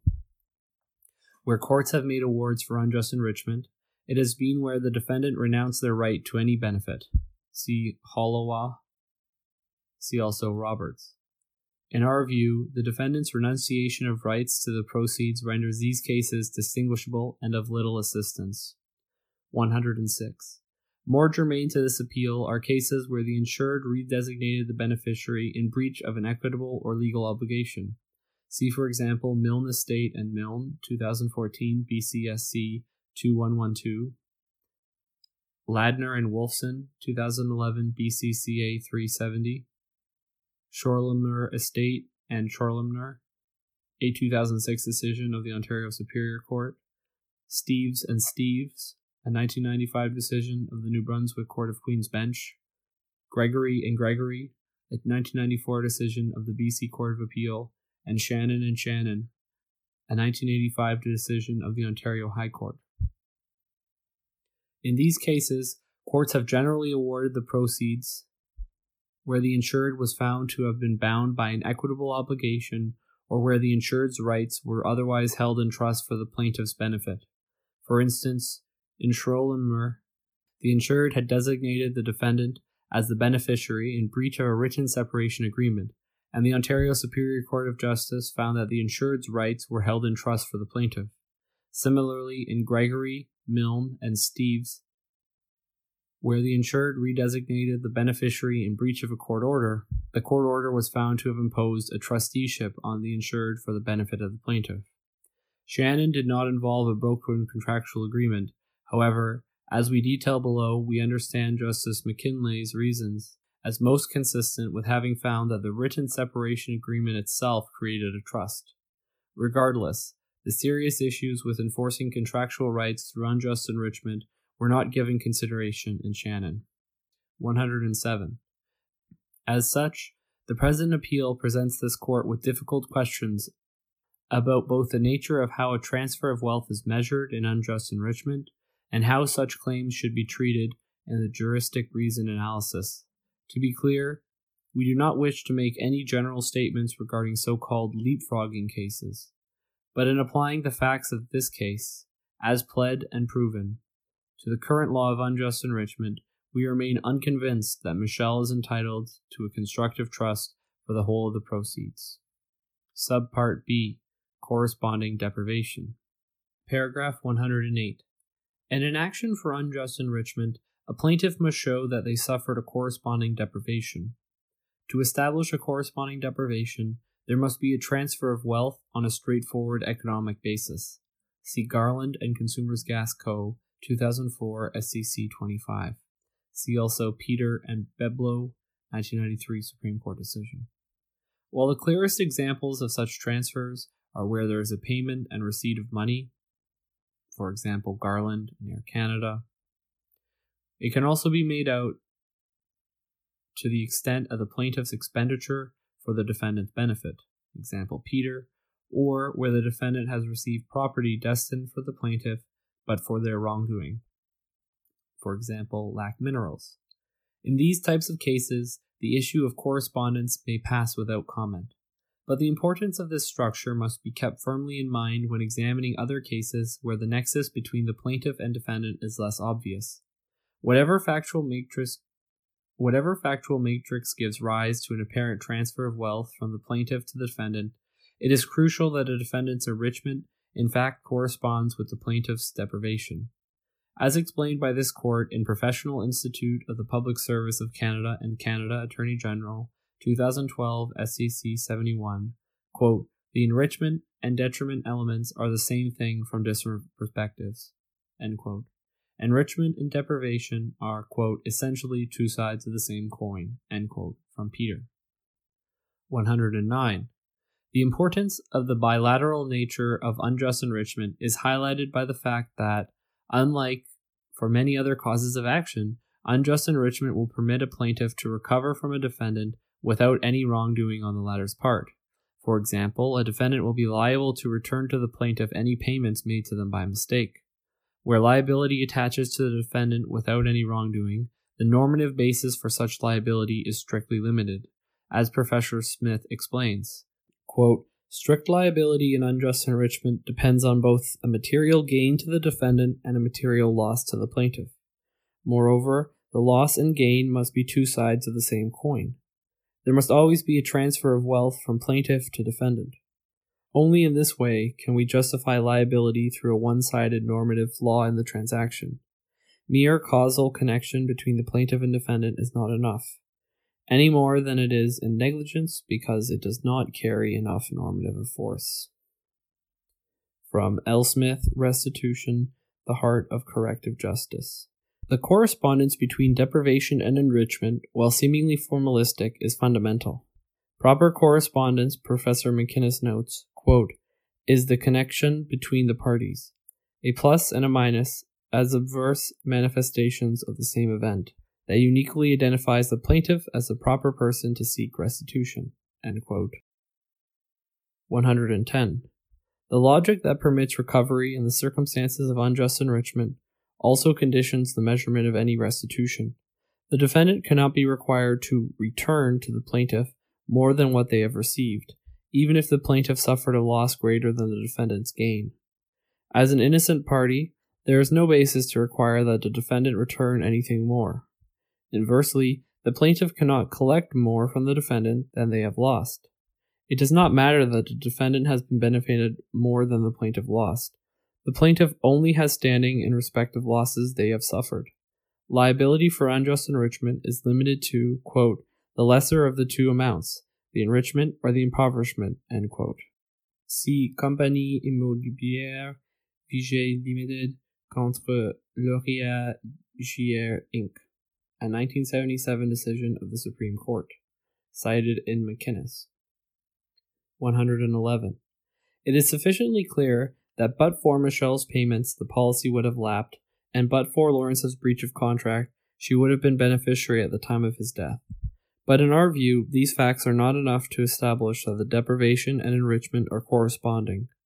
Risa's enrichment was not at the expense of Michelle. This is best illustrated by a hypothetical. Suppose that Lawrence's estate was solvent.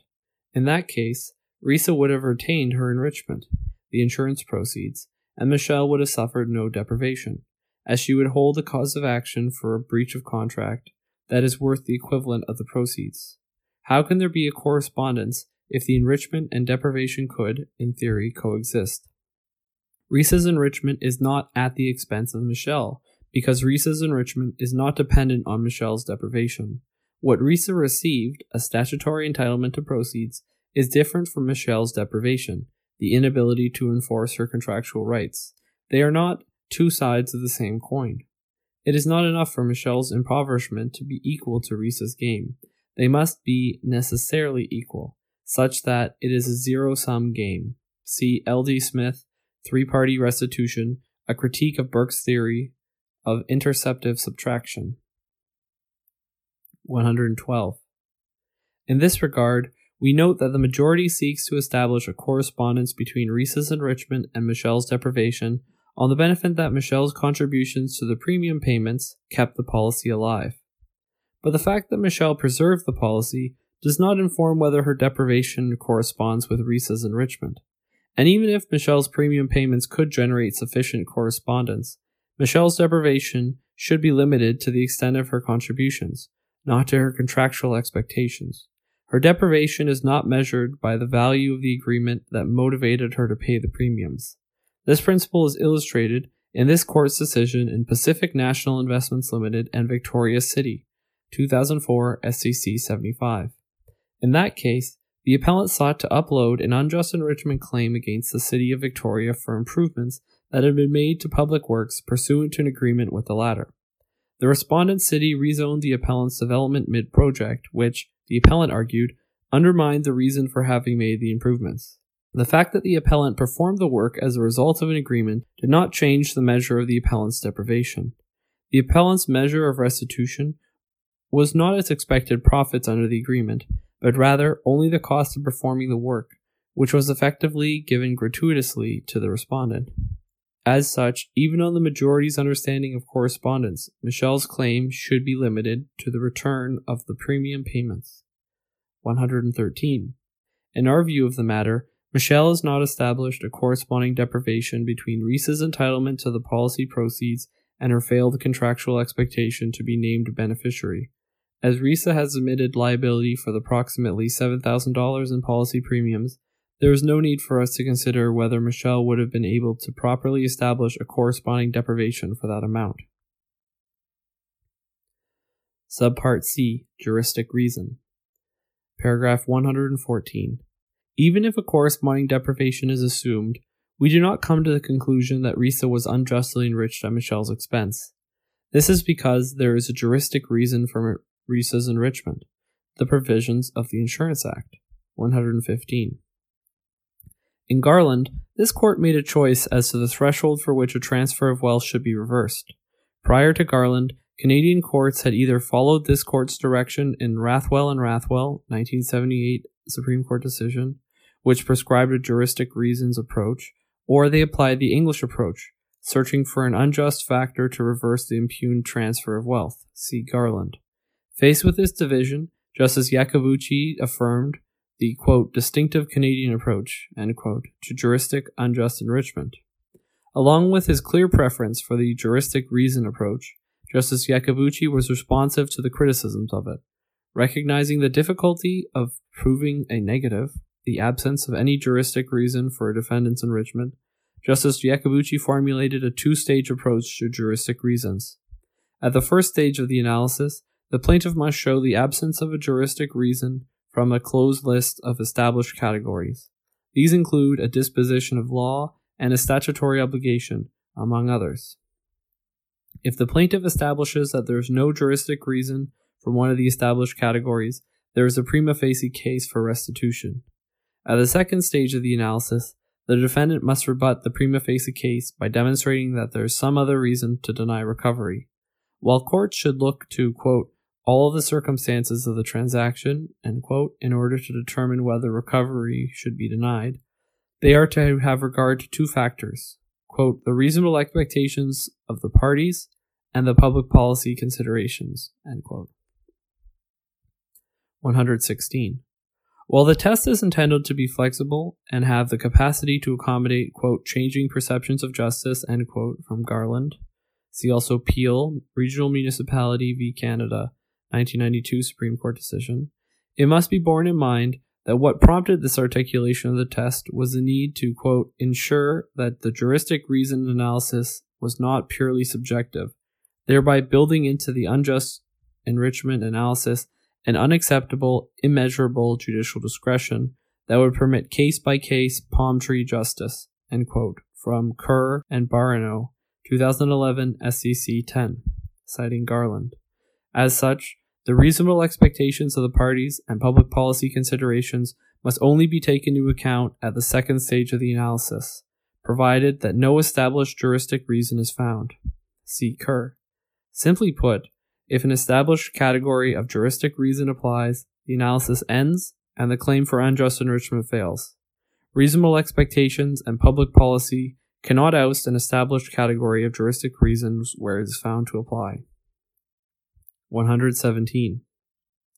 The unique circumstances of Michelle's restitutionary claim, being an indirect claim involving third parties, demands a sharper explanation of the object of the juristic reason. That is, a juristic reason for what? The majority suggests at various points that a juristic reason must simultaneously provide a reason for the defendant's enrichment and a reason why that enrichment must occur at the expense of the plaintiff. It is this approach that appears to lead the majority to place great weight on the distinction between the receipt and retention of the benefit. We remain unconvinced that this is a helpful tack to take. Rather, we would simply say that a juristic reason need only provide reason for the defendant's enrichment, as has been consistently stated in past jurisprudence. See Kerr, see also Garland, see also Soulos and Korkontzilas. 1997 Supreme Court decision. See also Pettkus and Becker, 1980 Supreme Court decision. 118. One can readily see how this important aspect of juristic reason can be easily overlooked and has largely been unaddressed.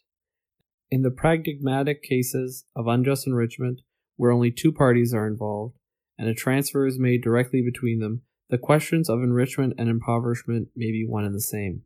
For example, if a transfer occurs by way of a gift from the plaintiff to the defendant, the plaintiff's donative intent is both a juristic reason for the defendant's retention of wealth and the reason for the defendant's enrichment at the expense of the plaintiff.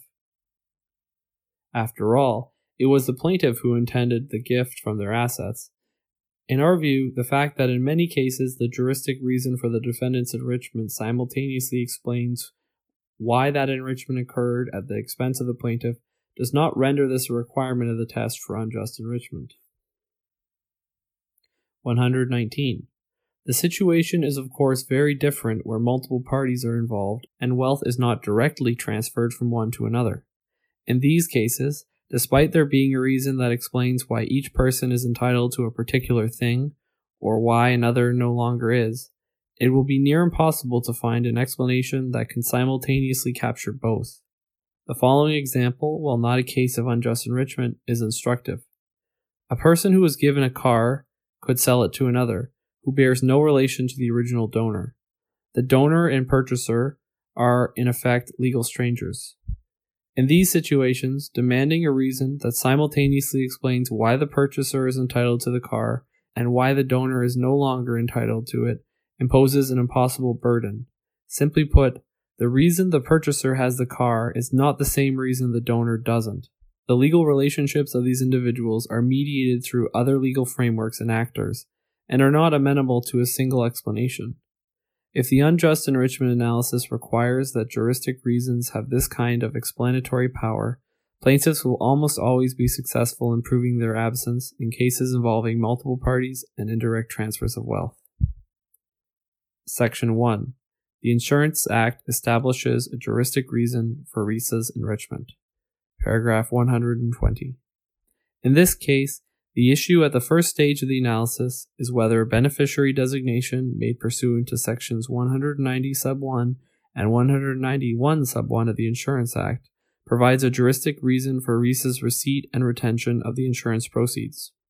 Arriving at an answer to this question requires an examination of the provisions of the Insurance Act and the legal nature of relationships surrounding the alleged transfer. In our view, not only does the Insurance Act, in conjunction with the deceased's policy, specifically direct the payment of proceeds to RISA, but it expressly contemplates doing so, even in light of the very kind of claim advanced by Michelle. 121. Section 191, sub 1 of the Insurance Act provides that an insured may designate an irrevocable beneficiary under a life insurance policy and thereby provide special protections to that beneficiary. From the moment an irrevocable beneficiary is designated, they have a right in the policy itself. The insurance money is not subject to the control of the insured or to the claims of his or her creditors, and the beneficiary must consent to any subsequent changes to beneficiary designation. As it is undisputed that RISA was the validly designated irrevocable beneficiary of the policy, RISA is entitled to the proceeds free of all of the claims of Lawrence's creditors. Simply put, the direction of this comprehensive statutory scheme in conjunction with the deceased's policy constitutes a juristic reason for RISA's enrichment. See Chanowski and Bauer, 2010 MBCA 96. See also Richardson, see also Love. 122. The fact that Michelle had an agreement with Lawrence for the proceeds of the policy does not undermine the presence of this juristic reason. As Michelle's rights are contractual in nature, she is a creditor of Lawrence's estate, and thus, by the provisions of the Insurance Act, has no claim to the proceeds. Indeed, the Insurance Act explicitly protects irrevocable beneficiaries from the claims of the deceased creditors. Section 191, sub 1, provides that where an insured designates an irrevocable beneficiary, the insurance money, quote, is not subject to the control of the insured, is not subject to the claims of the insured's creditors, and does not form part of the insured's estate. Thus, contrary to the suggestion of the majority, the Insurance Act does, with irresistible clarity, quote, preclude the existence of contractual rights in those insurance proceeds, end quote, from the majority reasons. The French version of Section 191, sub 1 of the Act is equally clear, stating that the proceeds, quote, ne peuvent être réclamés par les créanciers de l'assuré et ne font pas partie de sa succession. 123. The Insurance Act's legislative history further supports RISA's retention of the insurance proceeds, notwithstanding Michelle's claim. This history illustrates that the provisions of the Insurance Act were designed to protect the interests of beneficiaries in retaining the proceeds and provide no basis whatsoever for a person paying the premiums to assume that she would have any claim to the eventual proceeds. From the earliest days, the purpose of insurance statutes was in large part to securely provide for an insured's beneficiaries.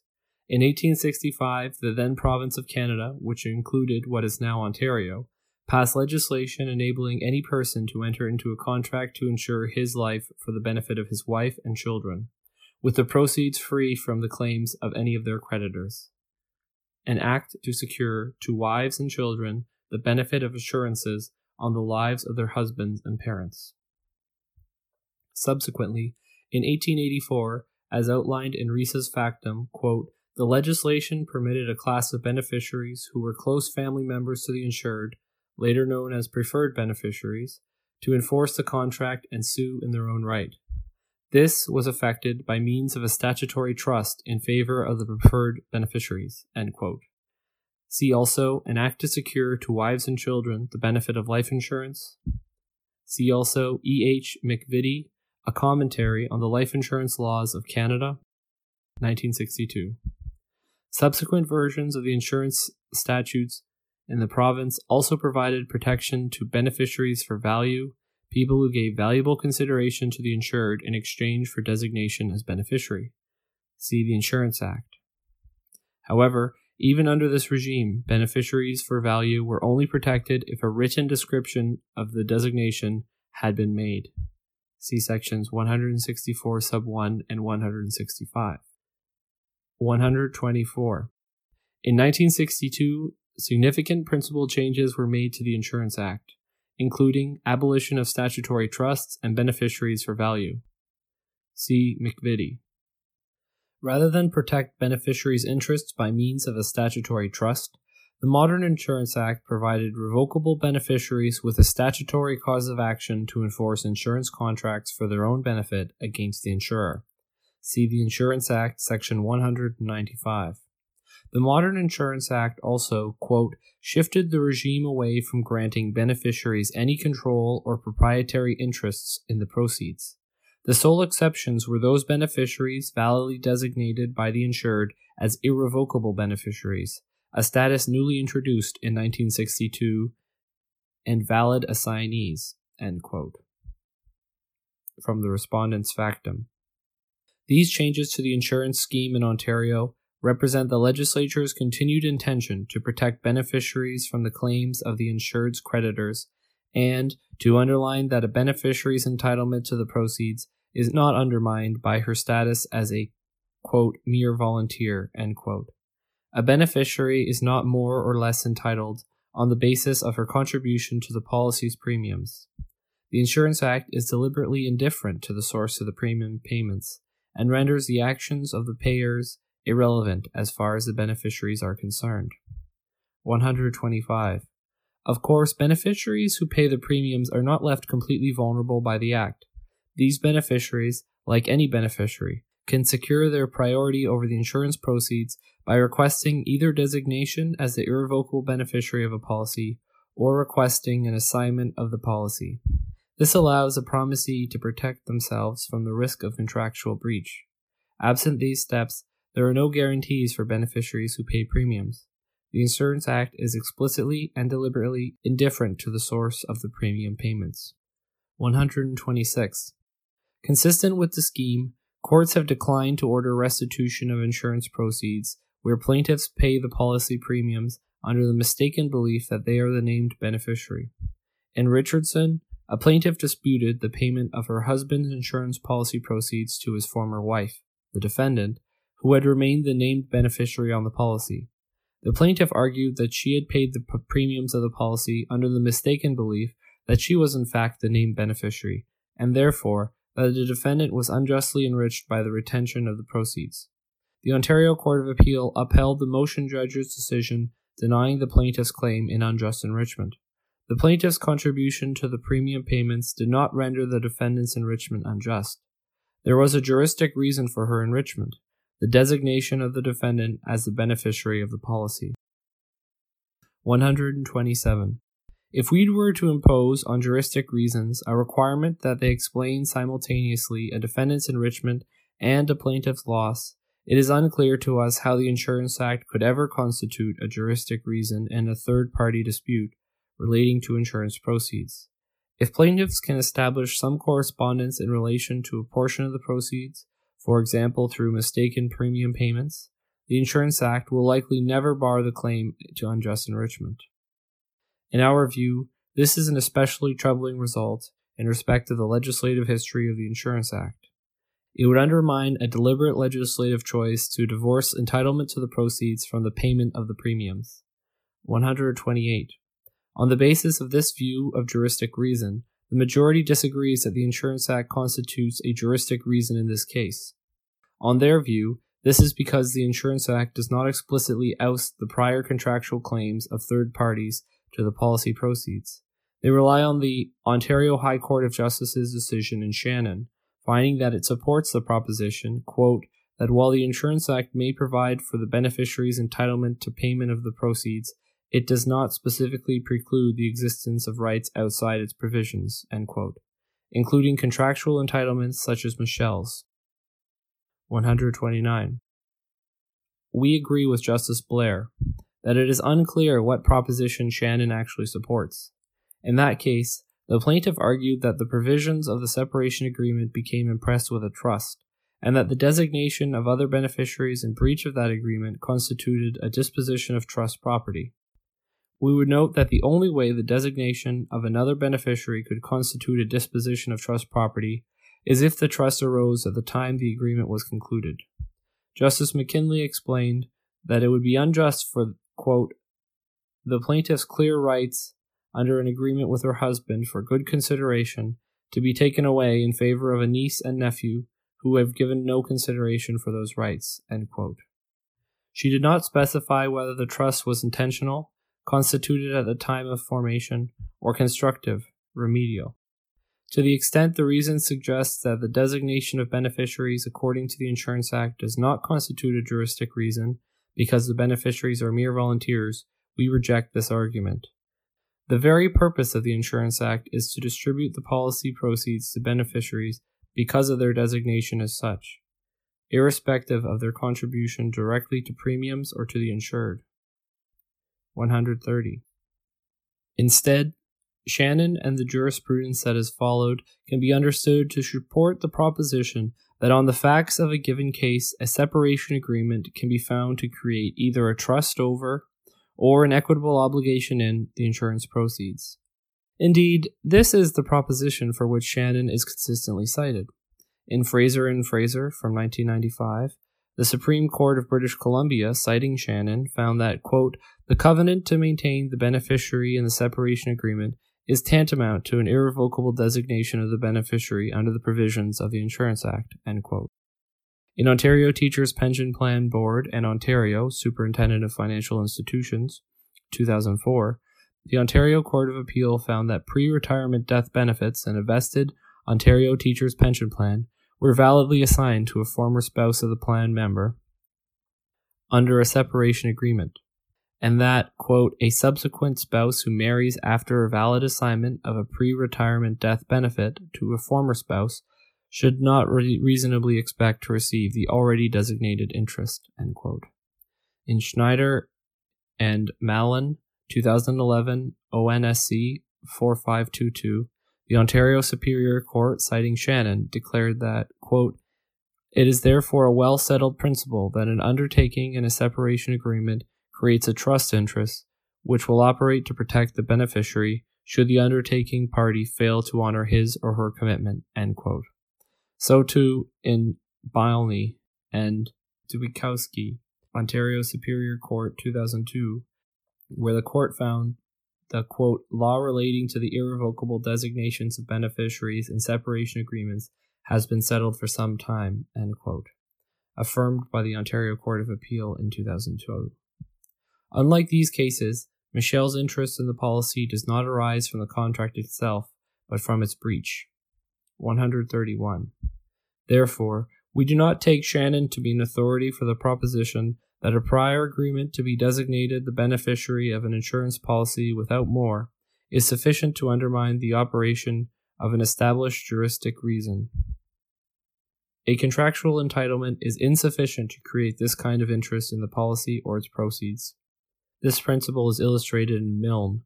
Prior to passing away, a deceased in breach of an order from a family law proceeding changed the beneficiary designation from the plaintiff, his former spouse, to his current spouse. The former spouse argued that as a result of the breach of the order, which she likened to a contract in the family law context, she was entitled to the proceeds. The court found that while she was not entitled to the proceeds, she was entitled to damages for contractual breach in the amount of the proceeds. While this case differs from the present appeal in that the estate's solvency was not at issue, it is nonetheless instructive. Similarly, in Kang and Kang Estate, 2002 BCCA 696, the appellant claimed that her husband promised to name her as the designated beneficiary on his life insurance policy if she came with him to Canada. She accompanied her can- she accompanied her husband to Canada but he retained his sister as the designated beneficiary under his policy for life insurance. The Court of Appeal rejected the appellant's claims, distinguishing the case from others in which, quote, trial judges have imposed a constructive trust to remedy a husband's breach of fiduciary duty owed to his wife after separation, end quote, flowing from the covenant in a separation agreement. On its own, the agreement was not sufficient to give the plaintiff any entitlement to the proceeds and ground a claim in unjust enrichment. 132. The majority attaches significance to the fact that Michelle specifically contracted for the proceeds of the policy. She continued to pay the policy's premiums on this basis. Put another way, in the view of the majority, Michelle is not an ordinary creditor of Lawrence's estate. Rather, she is in a special position vis a vis the policy proceeds. Respectfully, we cannot agree that this changes the nature of Michelle's claim to the policy proceeds. In immunizing beneficiaries from the claims of the insured's creditors, the Insurance Act does not distinguish between types of creditors. Creditors of the insured estate simply do not have a claim to the insurance proceeds. There is no basis to carve out a special class of creditor who would be exempt from the clear wording of the Insurance Act. Bearing in mind the history of the relevant provisions of the Insurance Act and their clarity, neither Michelle's contributions to the policy nor her contract with Lawrence are sufficient to take her outside the comprehensive scheme and grant her special and preferred status. 133. That being said, we do not dispute Justice Blair's statement that the quote, designation of a beneficiary as an irrevocable beneficiary under the Insurance Act does not invariably trump a prior claimant. Whether the Insurance Act fails to trump a prior claimant depends on the character of that prior claim. Where by some agreement or otherwise the insured has, quote, placed the policy or its proceeds beyond his or her ability to deal with them, and therefore beyond his or her ability to make the purported irrevocable designation, the Insurance Act will not constitute a juristic reason for a beneficiary's enrichment. For example, if a claimant successfully established the existence of a trust over the policy or its proceeds prior to the designation of an irrevocable beneficiary, her beneficial or proprietary interest in the policy would have prevented the insured from designating an irrevocable beneficiary. Such designation would be invalid. In those circumstances, the Insurance Act could not constitute a juristic reason for the defendant's enrichment. 134. But in the normal course, a contract between two parties does not, at the time of the contract formation, be it for legal or equitable reason, prevent a promisor from dealing with the property that is the subject matter of the contract. In Ladner Estate, 2004, BCCA 366, the British Columbia Court of Appeal considered the appropriate remedy for the deceased's breach of his covenants in a separation agreement to pay permanent spousal support to the appellant and to maintain insurance to secure payment of that support. Instead of acting in accordance with the agreement, the deceased made the insurance proceeds of his policies payable to his estate, and thus available for estate administration costs, and vulnerable to claims of unsecured creditors. The appellant argued that contract law does not permit a party or their estate to gain an advantage from wrongful conduct. The Court of Appeal was unpersuaded, finding that a promisor's wrongdoing, quote, does not confer a property right or priority on the other party to the contract, end quote. 135.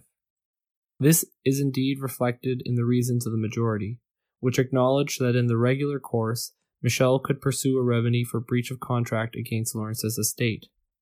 It is only because Lawrence's estate has no significant assets to satisfy an order for payment that any claim is being made to the insurance proceeds. As such, even on their view, Michelle's interest specifically in the policy proceeds does not crystallize until Lawrence's death, that is, long after Lawrence designated Risa as the irrevocable beneficiary. Thus, contrary to Justice Lauwers' dissenting reasons in the court below, the agreement does not place the policy or its proceeds beyond Lawrence's ability to deal with them. 136. We note that the thrust of the cases on which Michelle seeks to rely for her position recognize either explicitly or implicitly that unjust enrichment is available only where there is some proprietary or equitable entitlement to the insurance proceeds. In Steve's, the New Brunswick Queen's Bench found that the insured, quote, held the inchoate proceeds of the insurance policy in the event of his death in trust for the plaintiff, in Schorlemmer, the Ontario Superior Court of Justice summarized the relevant legal principles as follows quote, Where an insured is obliged under a separation agreement to designate the other party or their children as beneficiary, that agreement will prevent the designation of another person as beneficiary. These cases confirm, in our view, that a claim in unjust enrichment for the proceeds of a life insurance policy cannot be rooted in a mere contractual entitlement. 137. Still, the majority does not accept that the Insurance Act's clear bar of creditor claims against beneficiaries is sufficient to oust Michelle's claim against Risa. While acknowledging that Michelle's breach of contract claim renders her a creditor of Lawrence's estate, they nonetheless insist that this has no bearing on a potential claim in unjust enrichment. Respectfully, we cannot agree. Framed in either contract or unjust enrichment, Michelle has not shown a proprietary or equitable entitlement to the proceeds. Michelle relies on her rights as a contractual creditor to anchor a claim in unjust enrichment. In our view, the Insurance Act explicitly ousts claims of this character. 138. In sum, we consider that the Insurance Act reflects a deliberate policy choice to channel the insurance proceeds directly to the designated beneficiary, free from any and all creditor claims. The Act is a juristic reason for the transfer to Risa. The relevant jurisprudence, including Shannon, does not dislodge or undercut the clear statutory language. Instead, the cases confirm that, absent some proprietary or equitable entitlement to the insurance proceeds, creditors cannot use unjust enrichment claims to undermine the Insurance Act and an insured's valid designation. Section 2. Policy considerations weigh against allowing Michelle's claim for unjust enrichment. Paragraph 139. Even if the Insurance Act on its own did not establish a juristic reason for Risa's enrichment, we add that the policy considerations at the second stage of the juristic reason analysis would nevertheless favor the denial of restitution to Michelle. 140. The legislature's choice for intended beneficiaries to receive the proceeds is rooted in the sound policy considerations underpinning that choice. Estate distributions are subject to frequent disputes, leading to lengthy and expensive litigation. Tying up insurance proceeds in litigation can create immense hardship for beneficiaries, many of whom stare at financial instability without support from their now deceased spouse. Where there is a significant delay between an insured's death and the receipt of the insurance proceeds, designated beneficiaries may struggle to take care of household expenses or meet basic needs. Such is the case with Risa. 141. The Insurance Act is structured in large part to minimize these hardships. Irrevocable beneficiary designations are meant to provide the insured and beneficiary alike with a certainty that the insurance proceeds will be received in a timely manner, free of creditor claims. As per section 191 sub 1 of the Insurance Act, quote, where a beneficiary is designated, the insurance money from the time of the happening of the event upon which the insurance money becomes payable is not part of the estate of the insured and is not subject to the claims of the creditors of the insured. The Insurance Act provides even greater protection of the policy and proceeds where an irrevocable beneficiary is designated. In that case, from the moment such designation is made, the policy and its proceeds are not subject to the claims of any of the insured's creditors and are immune from the attempted redesignations. The inability of creditors and the insured to access or control the policy proceeds provides certainty to the insured and beneficiary that the latter will be provided with the support that they were intended to have. 142. At the expense of the above considerations, the majority seems to stress the Insurance Act's interest in certainty for insurers but not the insured or their chosen beneficiaries. The Insurance Act purportedly outlines who should receive the proceeds, but not who should retain them. Michelle makes the same argument. While it is true that the insurance scheme benefits when insurers can identify with certainty the person who is entitled to receive the policy's proceeds, the provisions of the Insurance Act go beyond this. If the interests protected by the beneficiary provisions were principally those of the insurers, there would be no need for the proceeds to be free from creditor claims or to bypass the insured's estate. A statute could achieve certainty for the insurer by merely directing that the proceeds be paid to the insured estate to be distributed according to the insured's testamentary disposition. The function of these provisions is not merely to ensure that a beneficiary receive the proceeds, and they should not be treated as such. 143. In fact, if Risa only has a right to receive but not retain the proceeds, it would seem to follow that all insurance proceeds would be subject to the claims of creditors, contrary to the express wording of the provisions. As such, if one were to accept, which we do not, that there is a principled basis to distinguish between creditors like Michelle and other creditors of an insured's estate, insurance proceeds would still end up being subject of disputes and litigation. Various creditors would argue that they too have preferred status and should be exempt from the operation of the Insurance Act. Regardless of whether these creditors would ultimately be successful in their claims for unjust enrichment, the result reached by the majority invites them to nonetheless attempt to collect on the insured's policy proceeds and tie up the proceeds in potentially protracted and expensive litigation, contrary to the intention of the Insurance Act. Even worse, this could leave designated beneficiaries vulnerable not just to creditors, but also to those who have sustained the policy for any period. Beneficiaries and insureds will thus be denied the certainty that the Insurance Act would otherwise provide. Part 3 Conclusion Paragraph 144 Death is sometimes accompanied by much uncertainty and strife. To the extent that it is possible, the Insurance Act moderates such uncertainty by creating a comprehensive regime for all those involved in a life insurance contract. Notwithstanding our view that there is no corresponding deprivation of Michelle, there is also a juristic reason for the transfer to Risa. We would not attenuate the sensible regime put forward by the legislature. As Michelle's claim of unjust enrichment is not made out, we would dismiss the appeal.